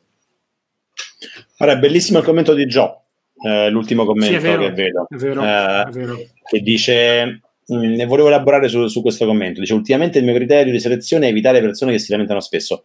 Hai ragionissimo, hai ragionissimo, e io lo uso anche come criterio per capire quando me ne devo andare. Se sono io quella persona e dico, mm, da questo da, da tunnel non se ne esce più, e quindi ok, mi sa che è ora che mi levo anche per, per non danneggiare gli altri. Eh, ottimo, ottimo criterio più complainer hai in un luogo, più non è il luogo per te. Sì, poi non so se avete mai notato, cioè poi alla fine la gente sostanzialmente, non so, quando tu saluti una persona e gli chiedi allora come va, no? Cioè la gente ovviamente non è che ha bisogno di una, cioè non vuole che tu gli racconti i tuoi problemi, c'è gente che dice come va, eh sai, qua c'ho questo, questo, questo, cioè, io scappo, perché cioè, voglio dire, mentre Però, ovviamente io abituato risp- mi sono abituato a rispondere, sì guarda va molto bene, la gente quando gli dici che aspettava molto bene, dice questo qua deve avere qualcosa di strano, cos'è, qual è il segreto che ha per la... Però, però è anche anche troppo americano il hey, uh, how's going? E non è neanche più una domanda. Uh, trovo che, però ho anche letto da una parte una definizione che una persona noiosa è uno che se gli chiedi come stai ti risponde come sta. Sì, sì, esatto. No, però è, è corretto il, il discorso di, di, metterlo per, se vogliamo, quello vale sia per le aziende che per le persone. E io aggiungerei oltre a quello quelli che cercano lo scontro, perché per lamentarsi ci sono quelli che vogliono litigare su tutto, cioè te ne accorgi ma proprio dal, mh, mm, che ne so, stai aspettando in un locale e dopo due minuti già sono insofferenti o si, uh, si lamentano di quello, di quello, di quello, di quello, vogliono scrivere live e litigare lì e fare... Ma che palle, metti un filtro, una, una soglia che ti permetta di non attivarti prima di un certo livello, perché sennò passi, cioè ti rientri. Sì, anche i, i, i, sempre guerriglieri, è vero, sono categorie, sì. però... E sempre busy ti senti ah, business. Eh, voglio, voglio, voglio, attaccare il mio commento di un secondo fa che dico che um, tutti i complainer sono negativi, eh, dicendo che anche un luogo in cui tutti quanti sono super convinti e brainwashati che no, siamo i più forti del mondo, viva Herbalife, cioè cose, cose del genere, sono ugualmente tossici. Quindi oh, sì, certo. sono tanti criteri che non sono sufficientemente bianchi e neri, sono spesso anche trovare qualcuno che è acritico è, è il male, trova qualcuno che è solo negativo è il male, qualcuno che è sempre battagliero, che deve combattere qualche diritto inventato è il male. E diciamo che è molto facile capire sì, sì, quella, cosa non va. Quella cosa lì che hai detto, Giorgio, mi ricordo un po', insomma, quando, quando in una, lavoravo in un'azienda in cui sostanzialmente ogni tanto dicevo sì, però alcune cose qui non funzionano, dovremmo cercare di migliorarlo. E invece è l'approccio ovvio. generale era quello di dire che andava tutto bene, perché se, tu, se, tu dicevi che andava tutto bene, ti convincevi che andava tutto bene, ah, alla fine avresti raggiunto, ri- avresti raggiunto, il risultato. No? E io, diciamo, cioè, quanti danni ha fatto il magical thinking, uh, Napoleon Hill eh, e sì, tutto sì, il mondo del uh, fake it until you make it? Ha spento il pensiero critico. Vabbè. Allora, mi, in, in, uno di questi, cioè YouTube, mi dirà tutti dei criteri di selezione particolare, no? Quindi no, probabilmente non so perché mi ha scelto, però a un certo punto mi ha cominciato a consigliare dei video in cui per un'ora o due continuavano a ripetere la ricchezza, pensa alla ricchezza, non so, tipo delle frasi sulla ricchezza che se ripetute costantemente avrebbero portato sì, aspetta, alla. Cos'è? tipo The Secret, quella roba, quella monnezza sì. lì sulla legge dell'attrazione, la legge dell'attrazione, quelle puttanate galattiche, ragazzi, puttanate, proprio state lontani perché chi, chi vi vuole metterli dentro poi vi deve vendere i loro ponzi. Dopo, dopo un secondo, vi dice adesso entra in crypto punto sto cazzo eh, che guadagni il 10% al giorno. Chi, chi vi vende questa roba qua vi può far entrare come, come downline dei loro MLM o Ponzi. Però ecco, questi video avevano visualizzazioni cioè, molto importanti, ma soprattutto commenti che mi lasciavano veramente... Cioè, io dicevo, ma eh, beh, cioè, la gente eh. diceva, sì, ho, ho, ascoltato, ho ripetuto, per, ho ascoltato questo video, sono uscito e ho trovato 5 dollari per terra. Poi tipo, sono andato in ufficio, mi hanno promosso, è la miseria. Ma sì, il problema qual è? È che ogni secondo della nostra vita accadono certo. 100 miliardi di cose casuali, alcune molto positive, alcune molto negative ma quando noi decidiamo di amplificare l'osservazione, l'attenzione su certe cose, vediamo solo quelle, no? Come se tu ti compri una macchina di, una, di un modello e poi guardi, vedi tutte le macchine del suo modello. Io oggi vedo soltanto eh, gemelli. Giro e faccio, guarda, quello c'ha gemelli, quello c'ha gemelli. Perché semplicemente nel miliardo di, di noise che ci arriva, il nostro cervello va a filtrare, va a, va, va, va a um, amplificare cose che vuol, vuol cercare, perché ne, ne, è più aware, ne è più conoscente, le vuole poi, spesso vogliamo conferme su quello che, che sappiamo, quello che desideriamo, e quindi è ovvio che se dici uh, sarò fortunato, poi vedi guarda che fortuna, uh, questa cosa non si è rotta, uh, sì, ma anche ieri. sì, sì. Poi okay. dopo magari non è necessariamente una sfortuna, magari vuoi cambiarla e quindi insomma dai. Poi il cervello ha questo superpotere, nel senso che c'è una, un po' di base, il cervello ha il potere di autoconvincersi, Um, ci sono studi che mostrano come le persone credenti hanno maggiori uh, output più positivi, outcome più positivi da cure um, malattie terminali o cose del genere. Perché? Perché magari hanno, hanno super convinzione che qualcuno lo aiuterà. Eh, questo qui ha, ha, de, ha, dei ritorni sicuramente, però non puoi, non puoi dirmi che sarei più felice se credessi ancora in Babbo Natale, però non è che poi non, quando scopri che non esiste non puoi autoconvincerti eh? che... No? Cos'è? Oh, T'ho spoilerato. C'è tua figlia di là. Scusa, piccola, non volevo. No, no, è, no, no, non c'è per me. Cos'è sta cosa di babbo? vedo una valanga di commenti fantastici. Anche il povero Jack Pagoda vedo che ci, ci teneva alle nostre, eh, alle nostre risposte sì. sull'intelligenza. Lavoriamo, ha delle domande Vai. bellissime. Bellissime. Eh sì, vero. Vero, dai, mettiamo la prima, iniziamo dalla prima. A questo Quindi punto sarebbe interessante sapere, sì, infatti eh, io l'ho, l'ho, skippata per quello perché non sapevo la risposta. sarebbe interessante sapere cos'è per voi l'intelligenza. Oh. È un po' come felicità, sono parole che sono... Eh, la somma? Non abbiamo, non abbiamo, una grande definizione. Eh, sì. A chiunque chiedi dice 10 cose diverse. Infatti, il fatto proprio che, che sia difficile da definire l'intelligenza eh, rende, di, rende, impossibile rispondere alla domanda precedente. No? Se avessi detto mh, mm, a chi è che sa risolvere moltiplicazioni a cinque cifre eh, a mente, avrei detto: Sì, sì, mi sento. Mh, mm, ti spiego cosa significa sentirsi più bravi in questo perché so misurarmi, so darmi una metrica. Intelligenza non significa niente e quindi non so, non so dire se sono più intelligente della media. Mm verrebbe da dire che l'intelligenza, quello che sappiamo misurare sono capacità general cognitive abilities, quindi capacità di risolvere quei, quei quiz da, da IQ. Però ti dico che conosco tantissime persone super intelligenti con, dotto, con dottorati di ricerca in matematica che sono super infelici perché fanno, continuano a far cazzate nella vita, mm. che mancano di decision making. Intelligenza emotiva o intelligenza sì, emotiva, anche decision making, cioè gente, dei robot che sanno fare calcoli mostruosi, però gli mancano de- delle variabili, non lo so, e fanno, e fanno cazzate su cazzate. Quindi è un po' complicato anche distinguere l'intelligenza emotiva, intelligenza uh, IQ ed EQ è un po' limitante anche quello. E, um, ne sappiamo ancora veramente poco, faccio difficoltà a, a definirla magari poi ritorno dopo e ci ripenso a una mia definizione così per. Io, io l'associo Puoi molto alla capacità. Un podcast. eh, quanti, quanti sti- eh, ogni frase adesso, eh, vedi la, la, il filtering, no? A ogni frase che sento dico, mm, questo potrei farci un podcast, però no, sto scoppiando solo a prendere appunti, non, non ho bisogno, cioè, ho, troppe, uh, ho troppe cose in testa.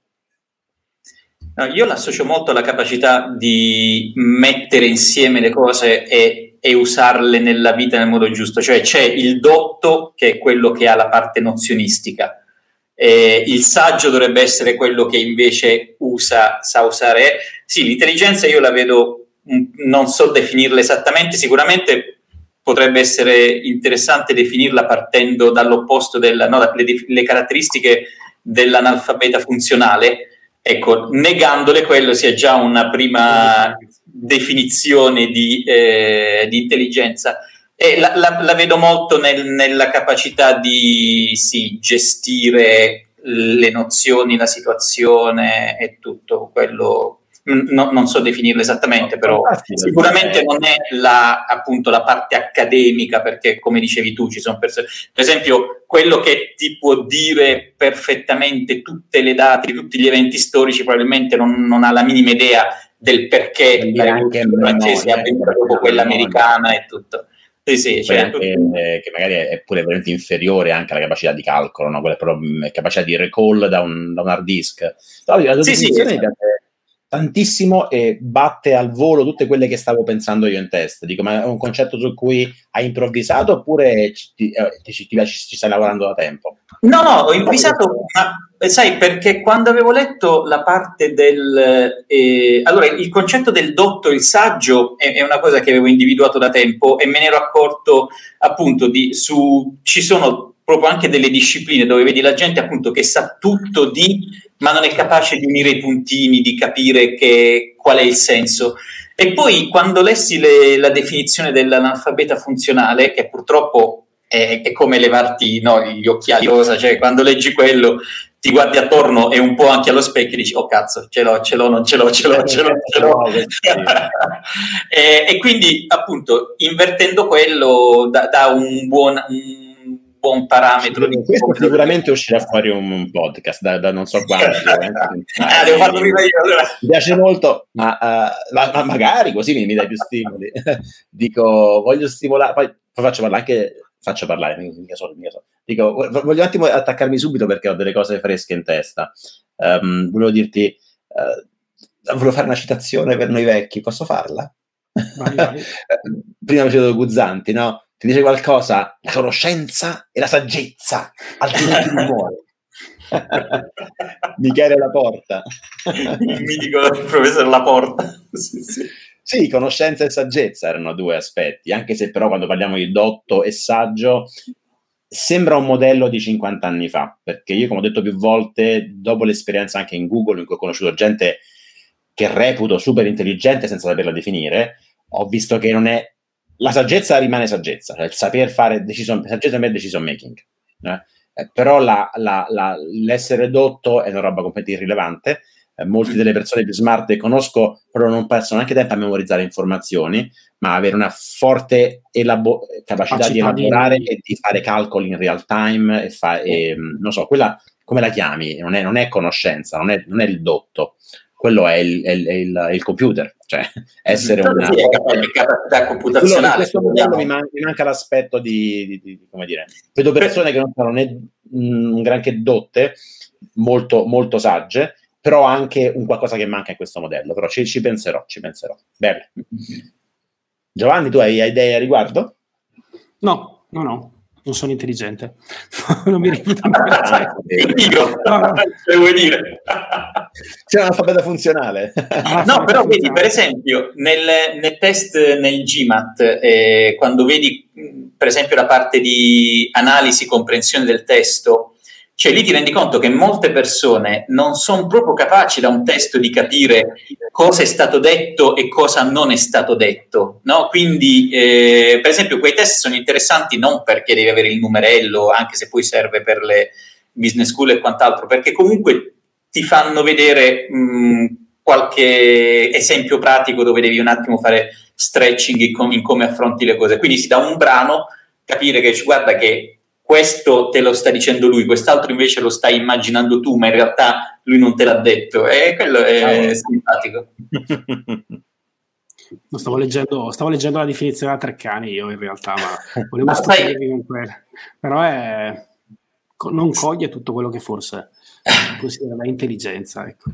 Perché dice Beh, complesso delle facoltà psichiche e mentali che consentono di pensare, comprendere o spiegare i fatti o le azioni. Sta, eh elaborare modelli astratti della realtà, intendere e farsi intendere dagli altri. Ma quelle sono anche le fasi evolutive nella psicologia, quando parti dalla, dalla, parte esperienziale, poi della parte mh, in cui inizi a elaborare, poi quando inizi a immaginare what if, eh, i, i, bambini hanno proprio degli step successivi. La, probabilmente quello è la, l'aspetto intelligenza proprio biologico, nel senso intelligenza di una formica, intelligenza di un cavallo, intelligenza credo che sia una definizione un po' più biologica, un po' più... Sì. Manca tutto l'aspetto della gira, del fare. Direi biologia.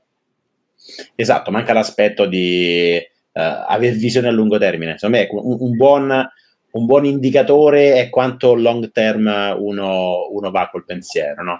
Quanto esatto, la capacità di astrazione, la, la, la logica capacità di, elaborare, la capacità di elaborare degli scenari anche futuri e poi di... Credo, credo che sia Piaget che aveva definito le varie fasi o roba del genere, ora sto menando a cacchio una okay. citazione. Wow, quante ne sai? No, perché ho giusto sentito una cosa ieri. Puoi dire, puoi dire anche un nome a caso che... Vabbè, però. Deve essere un pilota Ferrari di, di fosse una marca di, di orologi. La, la marca di tastiere meccaniche. Ah, ho una Piaget del, del 1800. una birra, pensavo io. È qualcosa che si può migliorare fin da piccoli penso che si può allenare. Ah, non sapendo definire faccio difficoltà, però sicuramente sì, sicuramente sì. Cioè, eh, ci, ci, questa la so, no, cioè, nel senso, avevo vai, letto vai, recentemente, allora, siccome eh? ci sono questi passaggi, anche lì eh, leggevo che ci sono delle, eh, molti pensieri psicologici sono stati sviluppati, molti principi anni e anni fa, quando non c'erano tutti gli stimoli di oggi, per cui per esempio questo passaggio da una fase all'altra, eh, fine 800 mi sembra, è stato sviluppato. E tutto oggi si vede che ci sono molti più stimoli e anche molti più strumenti, per esempio i giochi di, educativi, i giochi montessoriani che aiutano i bambini in questa fase, per esempio le, il fatto che per le addizioni usano quei quadratini, quei blocchetti, perché in quella parte della vita possono fare solo esperienze fisiche, non di astrazione, e quindi ci sono degli strumenti che aiutano i bimbi a passare al, al, al pezzo successivo, diciamo, alla fase successiva. Però se si può migliorare, lo spero, fatemi sapere come, che mi serve tanto. Ci stiamo ancora, eh. Beh, tutti hanno la propria definizione, sono molto interessanti, eh? però quindi secondo me è un bel, un bel podcast che ci sta. Quindi la capacità di cogliere i momenti giusti e le azioni da compiere per raggiungere... Eh, però questo qui allora anche una formica è super intelligente. Cioè. Vabbè, poi è sempre relativa all'intelligenza, no? Cioè, però, sono... però, ci stiamo, però non stiamo mettendo in discussione, Joe, il, il sapersi porre giusti obiettivi, no? Cioè anche, non lo so, io vedo persone che, che sono convinte che se raggiungono quell'obiettivo sono felici, tu dici no guarda, sono già passato, lascia per perdere, o magari rispondono a quella definizione del fare le azioni giuste per raggiungere quell'obiettivo. Però è un obiettivo di me, cioè anche un terapiattista farà di tutto per andare a convincere la gente che la terra è piatta per raggiungere il suo obiettivo, però non, non è. L'altro giorno Federico, una... che tra l'altro Federico, Federico è, è, quello che è responsabile di, di, di, di... Eh, no, quel bidone, bidone, cioè nel senso, tirato un bidone Federico. Non, no, cioè, non è che eh? c'è stata anche una discussione a riguardo. Dico, no, eh, no comincia, a piacermi sto, sto giocattolino, quindi pesa 100 kg. no, a proposito per me dei filtri, eh, scusa. No, cioè, a proposito dei filtri sulle, sulle stavo parlando con una persona qualche settimana fa e non mi ricordo come era uscito, dice, ma, ma, ma, sei Novax? E detto no, non sono Novax, quindi sei vaccinato, ti stai vaccinando? No. E faccio, mi, mi spieghi questa cosa qua? Dice no, perché gli altri vaccini li ho fatti, non sto facendo questo, quindi non sono Novax. Io ho detto, quindi un terapiattista è, è uno scienziato perché accetta le tabelline, è solo che non accetta la Terra. e lì ho messo il mio... Ciao. mi viene, da, mi, viene da dire, mi, viene da dire, mi viene da difenderlo quasi. Mi viene da difendere questa persona perché in effetti un Novax puro, uno che non si fa. Sì, sì, esatto. Bisogna essere più specifici nella definizione. Una parte delle vaccinazioni probabilmente non ha scelto neanche lui di farle, quindi gliele hanno fatte. Sì, esatto. Sì, esatto. Cioè, a, tre, a, tre, mesi mi hanno fatto la... come mi sono C'è del risentimento nei confronti dei genitori per avergli fatto... Per aver Io sono un no fax, eh, infatti non faccio in Italia, non faccio burocrazia perché c'è cioè, col fax, manco per cavolo, vabbè. esistevano i Però povero Federico, ecco ora in, in, in, display, qua non gli abbiamo neanche risposto. Per me l'intelligenza è la velocità e rappresentava che comprendi qualcosa. Mm, definisci comprendi. Ho letto recentemente un articolo che parla dei problemi della filosofia, che sono appunto spesso diventano semantici, no? Ad esempio, c'è libero arbitrio oppure no? Dipende come definisci libero arbitrio, dipende come definisci libero, dipende come definisci arbitrio, diventa alla fine una, spesso una battaglia semantica spicciola. Quindi, che vuol dire comprendi? Dove sta scritto che tu hai compreso qualcosa? Come, quando è che dici, mm, bravo, ok, 5 più 7, 12, bravo, l'hai compreso, però anche a terra piatta puoi comprenderlo velocemente. Eh, però comprendere è un po' complicato da definire e anche profondità, è un concetto più qualitativo che quantitativo. Però è ovvio che stiamo... Um, chi era che diceva? No, una roba buddista che diceva che la verità è come l'elefante, tutti sono bendati, toccano un pezzo e dicono ah l'elefante è fatto è tutto duro, invece sta toccando le zanne, nessuno riesce a vedere la, la visione completa. Quindi l'intelligenza è una roba grossa e probabilmente ciascuno di noi ha un blind spot e vede soltanto gli aspetti con cui ha interagito con l'intelligenza. Quindi la, la full picture dovrebbe essere fatta intervistando tro- tante persone e ricostruendo un, un puzzle. Qualcuno l'avrà fatto sicuramente. Sono... Beh, scusate la pippone. Adesso se vogliamo diamo spazio a Luca Garbi che ci dice dopo Giorgio è il turno di Giovanni e Mr. Reset. Qual è la parte del corpo preferita? Dobbiamo un po' ciao, a quest'ora si può andare un po', siamo in fascia protetta. Io fra 10 min- 15 minuti al massimo stacco. Quindi non lo vado... diciamo, lo lasciamo per la prossima volta. Va bene. Quindi lasciamo un po' di suspense, dai. no, un'altra cosa che ho un altro consiglio, oltre alla musica di Gigi D'Alessio, diciamo, per sviluppare un po' la creatività o comunque un po' le capacità cognitive forse, era quello di, di, leggere anche lì dei libri un pochino, libri di narrativa un po' complessi, quindi per esempio mi sembra che Naval parli proprio dei libri che piacciono a te, quelli di eh, science fiction o comunque di, sì, perché comunque sì. hanno delle trame complesse che... Ma vorrei semplicemente iniziare a leggere qualche romanzo perché mi rendo conto che... No, bisogna... Da La cosa rischi trovo... di. Scusa, scusami, no, ti interrompo. No, no vai, vai, vai, siamo... No, no, siamo che sono ci, veramente... Ci, ci, leggiamo, ha... ci leggiamo nel cervello, vai che ha tipo 5 secondi di memoria, se, mi, se, non dico una cosa me la dimentico, eh, quindi scusa, e infatti mentre dico no, no. dimentico dire. No, dico che secondo me si può sempre leggere in parallelo un libro di saggistica o un libro di narrativa. Il cervello riesce a tenere in piedi due cose, quindi se non riesce a leggere in parallelo, rapporto uno a uno dovrebbe essere un buon rapporto, secondo me. Um, e quindi banna, c'è roba da bannare, credo. Dico, um, ci sta... A me la, la, la, science fiction piace particolarmente perché è un qualcosa di filosofico, eh, è un ottimo spunto in genere. Piacerebbe anche scrivere, ho anche delle idee carine. Piacerebbe scrivere science fiction perché è un modo per poter esplorare e fare dei thought experiment più ampi, più sociali, più ampi, quindi del tipo mh, mm, non lo so, cosa accadrebbe se immagini una società futura distopica con un parametro uh, impazzito, no? Che ne so. Ho tante, ho tante, idee raccolte in piccoli soggetti che un domani forse quando... Alla fine, diciamo la verità, io sto solo andando su YouTube perché voglio alla fine diventare uno scrittore di... non lo Science so. fiction. Esatto, no, esatto. Una cosa, che, una cosa, che, potresti fare, che ho, ho, sentito che fai, che mi piaceva, che piace molto a me, anche perché mi ricordava che mio padre lo faceva, quello di raccontare delle storie inventate no, ai miei figli. E wow. ho visto che... Eh, Ecco, una cosa che mi sarebbe sempre piaciuta è prendere queste storie, questi personaggi e trasformarli in un libro, no? Perché comunque ti, dopo ti li almeno io me le, non, non me, le, cioè, me le dimentico, no? Quelle storie. È una roba che potresti fare, sono dei piccoli esperimenti, magari dei piccoli racconti, sarebbe carino. È che credo, di, che, credo che non so, facciamo la presunzione di immaginarsi uno che abbia già fatto un percorso creativo del genere, che il primo step è quello del tipo wow, sono un genio perché ho inventato il, il, il gatto furlundo e la piccola capra gelsomina e la loro storia parla dalla strega genoveffa e li trasforma in una pera e una mela. Ok, inventata in tre secondi.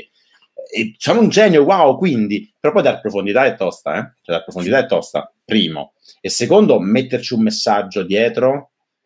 C'è una storia fantasy inventata perché ti piace, perché c'hanno le spade laser e combattono. Ma se non c'è un, non so, se non c'è un messaggio di fondo, se non c'è una critica profonda unica che nessuno ha fatto, trovo che sia una perdita di tempo. Quindi, prima di partire con l'entusiasmo, pensare a dei messaggi da comunicare, a dei thought experiment da esplorare, che siano più o meno unici e, e, poi saper dar profondità ai personaggi, alla trama è tanta tanta roba. Cioè la creatività in tre secondi, quella che ti inventi una fiaba al volo, è poca roba. È un po' come in un podcast ho parlato dei giochi di parole, no? Il, il, eh, mi piace questa cosa, eh? è appena inventata, bello.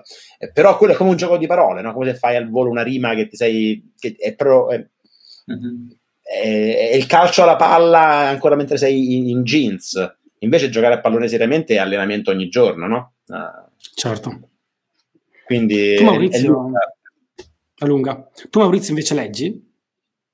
Allora, Oltre io a... ho vissuto 15 anni senza televisione, prima di Netflix, di Amazon Prime, per cui eh, la mia wow. libreria era di 1200 libri, eh, di cui più di quasi 900 letti realmente. Mm, quindi era, era la, i, i, miei traslochi erano libri e, e due mobili fondamentalmente. eh, quindi sì, leggo, devo dire. Ho iniziato tardissimo, eh. io ho iniziato a leggere praticamente all'università, mi ricordo avevo questi amici, due amici in particolare, che loro leggevano come degli animali e, io a un certo punto ero arrivato a non so che anno dell'università in ingegneria rendendomi conto che non stavo leggendo niente. Per cui iniziai, figuratevi, alta letteratura con Tom Clancy, Caccia a Ottobre Rosso, semplicemente perché mi piaceva la copertina, ero appassionato di roba militare e tutto. e iniziavo a leggere questi libri che è veramente tipo ginnastica, cioè inizi a leggere questi che comunque sono mattonazzi di 400-500 pagine e poi sì, leggo proprio tanto, c'è stato un periodo di serio problema perché entrando in, bibli- in libreria, cioè esco, mi si attaccano i libri.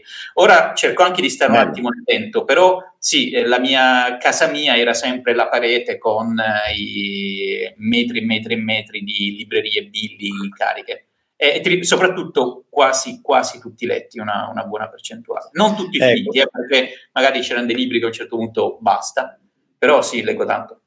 Una, I libri di narrativa, secondo voi, vanno ricordati? Uh, bella domanda, bella domanda. Ma se se lo meritano, se te li ricordi. Bella domanda. Eh, cavolo, che bella domanda. Devo prendere appunti per i miei primi podcast. Bellissima domanda. No, perché a, a me dispiace, però trovo che sia un reato quando si rispondono a domande belle e una risposta tranciante, veloce, cercando di essere, di sembrare smart, no? Per, per, per, per, vincere un qualche premio del più bravo in real time. Eh, queste domande che meritano, bellissima domanda, non ci ho mai pensato. Fico, risposta in tre secondi che poi elaborerò forse in un futuro, eh, è che nel, nel, nel, breve termine io ricordo tantissimo i, i personaggi, cioè, ho delle saghe con dei personaggi che mi piacciono tantissimo perché mi piace l'immaginazione, però nel lungo termine mi piace ricordare le domande di sottofondo, quelle di cui parlavo prima, no? Mm, non so, come spesso cito degli episodi di Black Mirror, no? Wow, una società in cui la gente può memorizzare tutto e allora quelle, quelle domande lì mi restano più a lungo termine. Uh, però sì, no, sì, se, se non ti ricordi niente è stata solo un, un'esperienza mentre la facevi, e, e, che non è, va bene anche quello lì. Può eh. essere piacevole, eh? Che sì, può essere piacevole, se, però poi non ti lascia niente. C'era una, un altro esperimento di pensiero di Wait But Why, se non sbaglio, che è del tipo, non ricordo come era formulato, c'erano tipo due cose, no? Preferiresti, non lo so, um, una cosa molto molto piccola ma che ti rimane, che ne so, immagina 100 euro, oppure una settimana mega galattica, stupenda, che però è garantito che dopo una settimana memoria persa e non ti dimentichi niente. ti, ti, ti ricordi niente. E, è tosta pensarci, ho una settimana stupenda in cui faccio tutte le cose più belle che posso immaginare, ma poi mi è garantito che non mi ricordo niente, e dall'altra parte 100 euro che mi rimangono. Costa. Però sì, e poi soprattutto mi chiedo perché a volte, cioè, ricordo magari ti ricordi qualcosa, le domande di fondo, però magari perdi qualche particolare, dettagli, uno spunto che ti viene. Quindi io non ho mai preso appunti, voglio dire, leggendo un libro di no, narrativa. No. Però io li ho riletti qualche volta, delle saghe, forse... una delle mie saghe preferite, storie, diciamo di, di, di, di, science fiction l'ho rilette, due saghe l'ho rilette.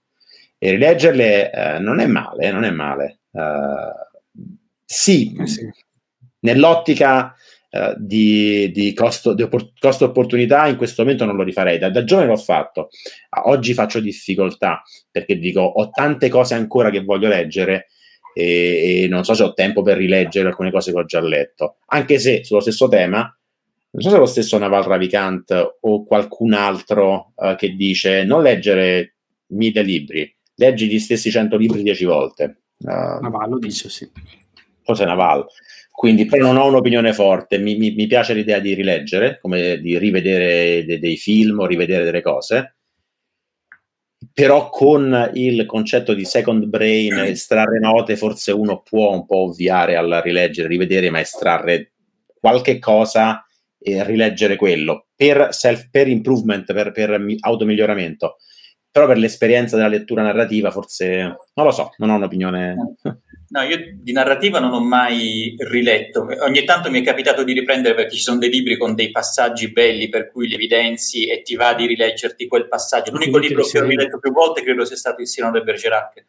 Eh, I libri invece di non fiction, allora sì, magari li riprendi periodicamente per delle informazioni e tutto. Però io, per esempio, ho un problema a ricordarmi i nomi, cioè, ma, ma dai nomi degli autori proprio non mi ricordo mai. I personaggi, figurati, cioè però quello me li ricordo mentre li leggo perché sono riscritti. Però sì, sì, sì quello. Infatti, mi, tutti i libri che ho letto, ah, ma hai letto di qualcosa di quello? Non lo so, dimmi il titolo del libro perché può essere che. sì, mi sembra abbastanza, abbastanza nerd. Quando vedo una cosa che mi piace di un autore, voglio sapere tutto di quell'autore. E quindi magari vado veramente a mm. cercare anche gli aneddoti o altre o sue interviste. Sono abbastanza vertical se vedo anche, che ne so, i, i, vari fan che hanno scritto finali alternativi. Se una cosa mi piace molto, uh, in genere mi, mi, mi, ricordo il contesto, mi ricordo tutto. Tra l'altro consiglio fortemente il, il, il podcast di, con, uh, di, di, The Knowledge Project di Sean Parrish, quello di Farnham Street, con Hugh Howey, autore della saga The Trilogy che spesso cito, che è tra i miei preferiti. Uh, bellissimo podcast, lui è un personaggio particolare. Sì, credo che ci sono... un paio d'anni fa. Vedo che diciamo, i nostri lettori ci suggeriscono un po' di, di, di, libri, cioè, quindi o comunque sono dei libri che per loro significano qualcosa, quindi Bre legge 1984, Marco Rapaccini, così parlo Zarathustra, insomma ci sono dei libri che per alcuni probabilmente sono, sono dei libri importanti quindi piace rileggere. Sì, mm-hmm. Anelli, lo mm-hmm. vedo tutto in 11 ore, ma per leggerlo ci vuole molto. Vabbè, qui invece ci si interrogava, non lo so, chiedeva... Ah, libri contro film? Libri contro film. Beh. Beh, adesso c'è anche libri contro audiolibri. Eh? Perché... Audiolibri, eh, l'audiolibro va molto. Eh. Mm. No, il libro contro audiolibro è solo un mezzo. Eh, libro contro film sono due strumenti, sono due eh sì. diversi, mm. no? Per cui lì c'è la critica del tipo, ma no, nel film era diverso. Libro contro audiolibro è soltanto una questione di ti va bene di, di usufruire di questo prodotto in maniera più veloce, è molto più efficiente l'audiolibro, però in cui magari un po' di immaginazione te la decidiamo noi. Um, e, e, e, magari, non so, fai difficoltà a ricordare alcuni passaggi. So. Però mi è capitato di riascoltare degli audiolibri, quello sì. Anzi, in realtà in due casi, due che mi ricordi, eh, dopo, aver il, dopo, aver letto il, il libro, ho, l'ho risentito in, in audiolibro quello dovrebbe essere. quello mi ha facilitato un attimo il, il, poter riascoltare perché è un attimo più passivo, quindi nell'ottimizzazione delle cose c'erano dei libri che. No, la, la, la, rilettura come riascolto, secondo me è una cosa che si può. che è una cosa che okay. per me ha, ha, molti vantaggi. Non l'ho mai fatto, io in realtà non ho mai ascoltato un audiolibro per intero. Ho ascoltato un bel pezzo di The Martian di Andy Weir Uh, tra l'altro con la, con la, voce di, non ricordo che era uno fighissimo, e, um, che era tutto free su YouTube, vabbè se l'hanno buttato giù credo, non ricordo. No, ce ne sono tanti eh, di audiolibri gratis su sì, YouTube. Sì, sì, um, gratis, finché non se ne accorgono li buttano giù perché certo. non è una cosa che si può fare. E, um, e ricordo che era stata una bella esperienza perché già conoscevo il libro, no? dico ah, adesso ricordo il pezzo, vediamo come lo, come lo recita anche l'attore. E, però ecco, il mondo degli audiolibri è una cosa che voglio esplorare di più, non, non, non lo conosco ancora bene, non, non l'ho ancora... Non ho grandi opinioni. Ho opinioni sugli ebook perché ho visto che non faccio difficoltà a leggere in ebook, però ecco, gli audiolibri devo ancora esplorare. E io l'avevo già raccontata no, l'esperienza dell'audiolibro, nel senso che li ascoltavo, li ho ascoltati per un mesetto o due facendomi l'abbonamento a Audible Audible e praticamente mi, mi, portavano sonnolenza alla guida, quindi a un certo forse avevo scelto i libri, i libri sbagliati, però cioè, Spero non alla guida, però. Eh. sì, sì, sì. Eh, mentre, cioè, rischiamo veramente. Sì, sì, no, rischiamo di addormentarmi. Quindi... C'è un Milano Catanzaro con, uh, con Fabio Volo. no, in realtà eh, sì, l'ho già detto. E poi il Gigi D'Alessio della, della scrittura. Anche, no? Anche la volta eh, sì, no, no, infatti ho detto tutto quasi di, di, di Fabio Volo, poi essendo bresciano ovviamente è un po' un mito, scherzo. Porca miseria, ah, subscribe ragazzi. Eh, scherzo, se, scherzo, scherzo, non è vero, non è vero. Tra l'altro abita anche qua vicino, non è vero, non è vero, non lo conosco. Però perché non lo conosco, non è vero, però qualche libro l'ho letto, è vero, però eh, no, erano tipo, era sto libro, anche l'altra volta l'ho raccontato, era un libro sul surf, non mi ricordo di questo, cioè un libro comunque bello, scritto, cioè probabilmente anche scritto bene, ma di questo tizio che andava a surfare tutti i giorni, andava alle Hawaii, si trasferiva in California, molto, probabilmente per chi amava il surf, molto bello però e poi, vole... e poi, l'altro che avevo scelto era tipo Mary Kondo, quello del riordino, il, potere, magico potere okay. del riordino e anche quello lì ascoltato in macchina al mattino aveva dei poteri sì, diciamo. bene, bene. bene ragazzi eh, devi... è stato come sempre eh. grazie ti faccio una piccola pausa fra un po' e poi dopo, dopo in live per altre due o tre ore Oggi a dura prova. Grazie a tutti. È stato un piacere, ragazzi. Eh, molto belle, belle, belle domande, cioè, della seconda parte specialmente. Verso, diciamo, tante cose che sarebbe stato carino anche rispondere. Ma, è vero, vabbè, me le segno così. magari e poi dopo le riprendiamo la prossima volta. Sì, esatto. Anzi, se qualcuno vuole mandare qualche domanda a cui piacere, posso, posso lasciare la mail magari nelle descrizioni, potete mandarcele che direi è sempre un piacere rispondere. Certo, Grazie. Eh, quindi Grazie, come, come, trio ci rivediamo fra due settimane? Martedì. Mettiamo in calendario, poi, ci, poi annunceremo, annuncerà Giovanni, Giovanni è il nostro host e come diciamo a Roma, mio caro host, portaci da bere. Prima o poi arriverà anche la birra. Ciao a tutti, ci vediamo come spettatori, almeno per quanto mi riguarda, sul tuo canale, insomma, fra poco. Beh, speriamo di resistere. non ti addormentare.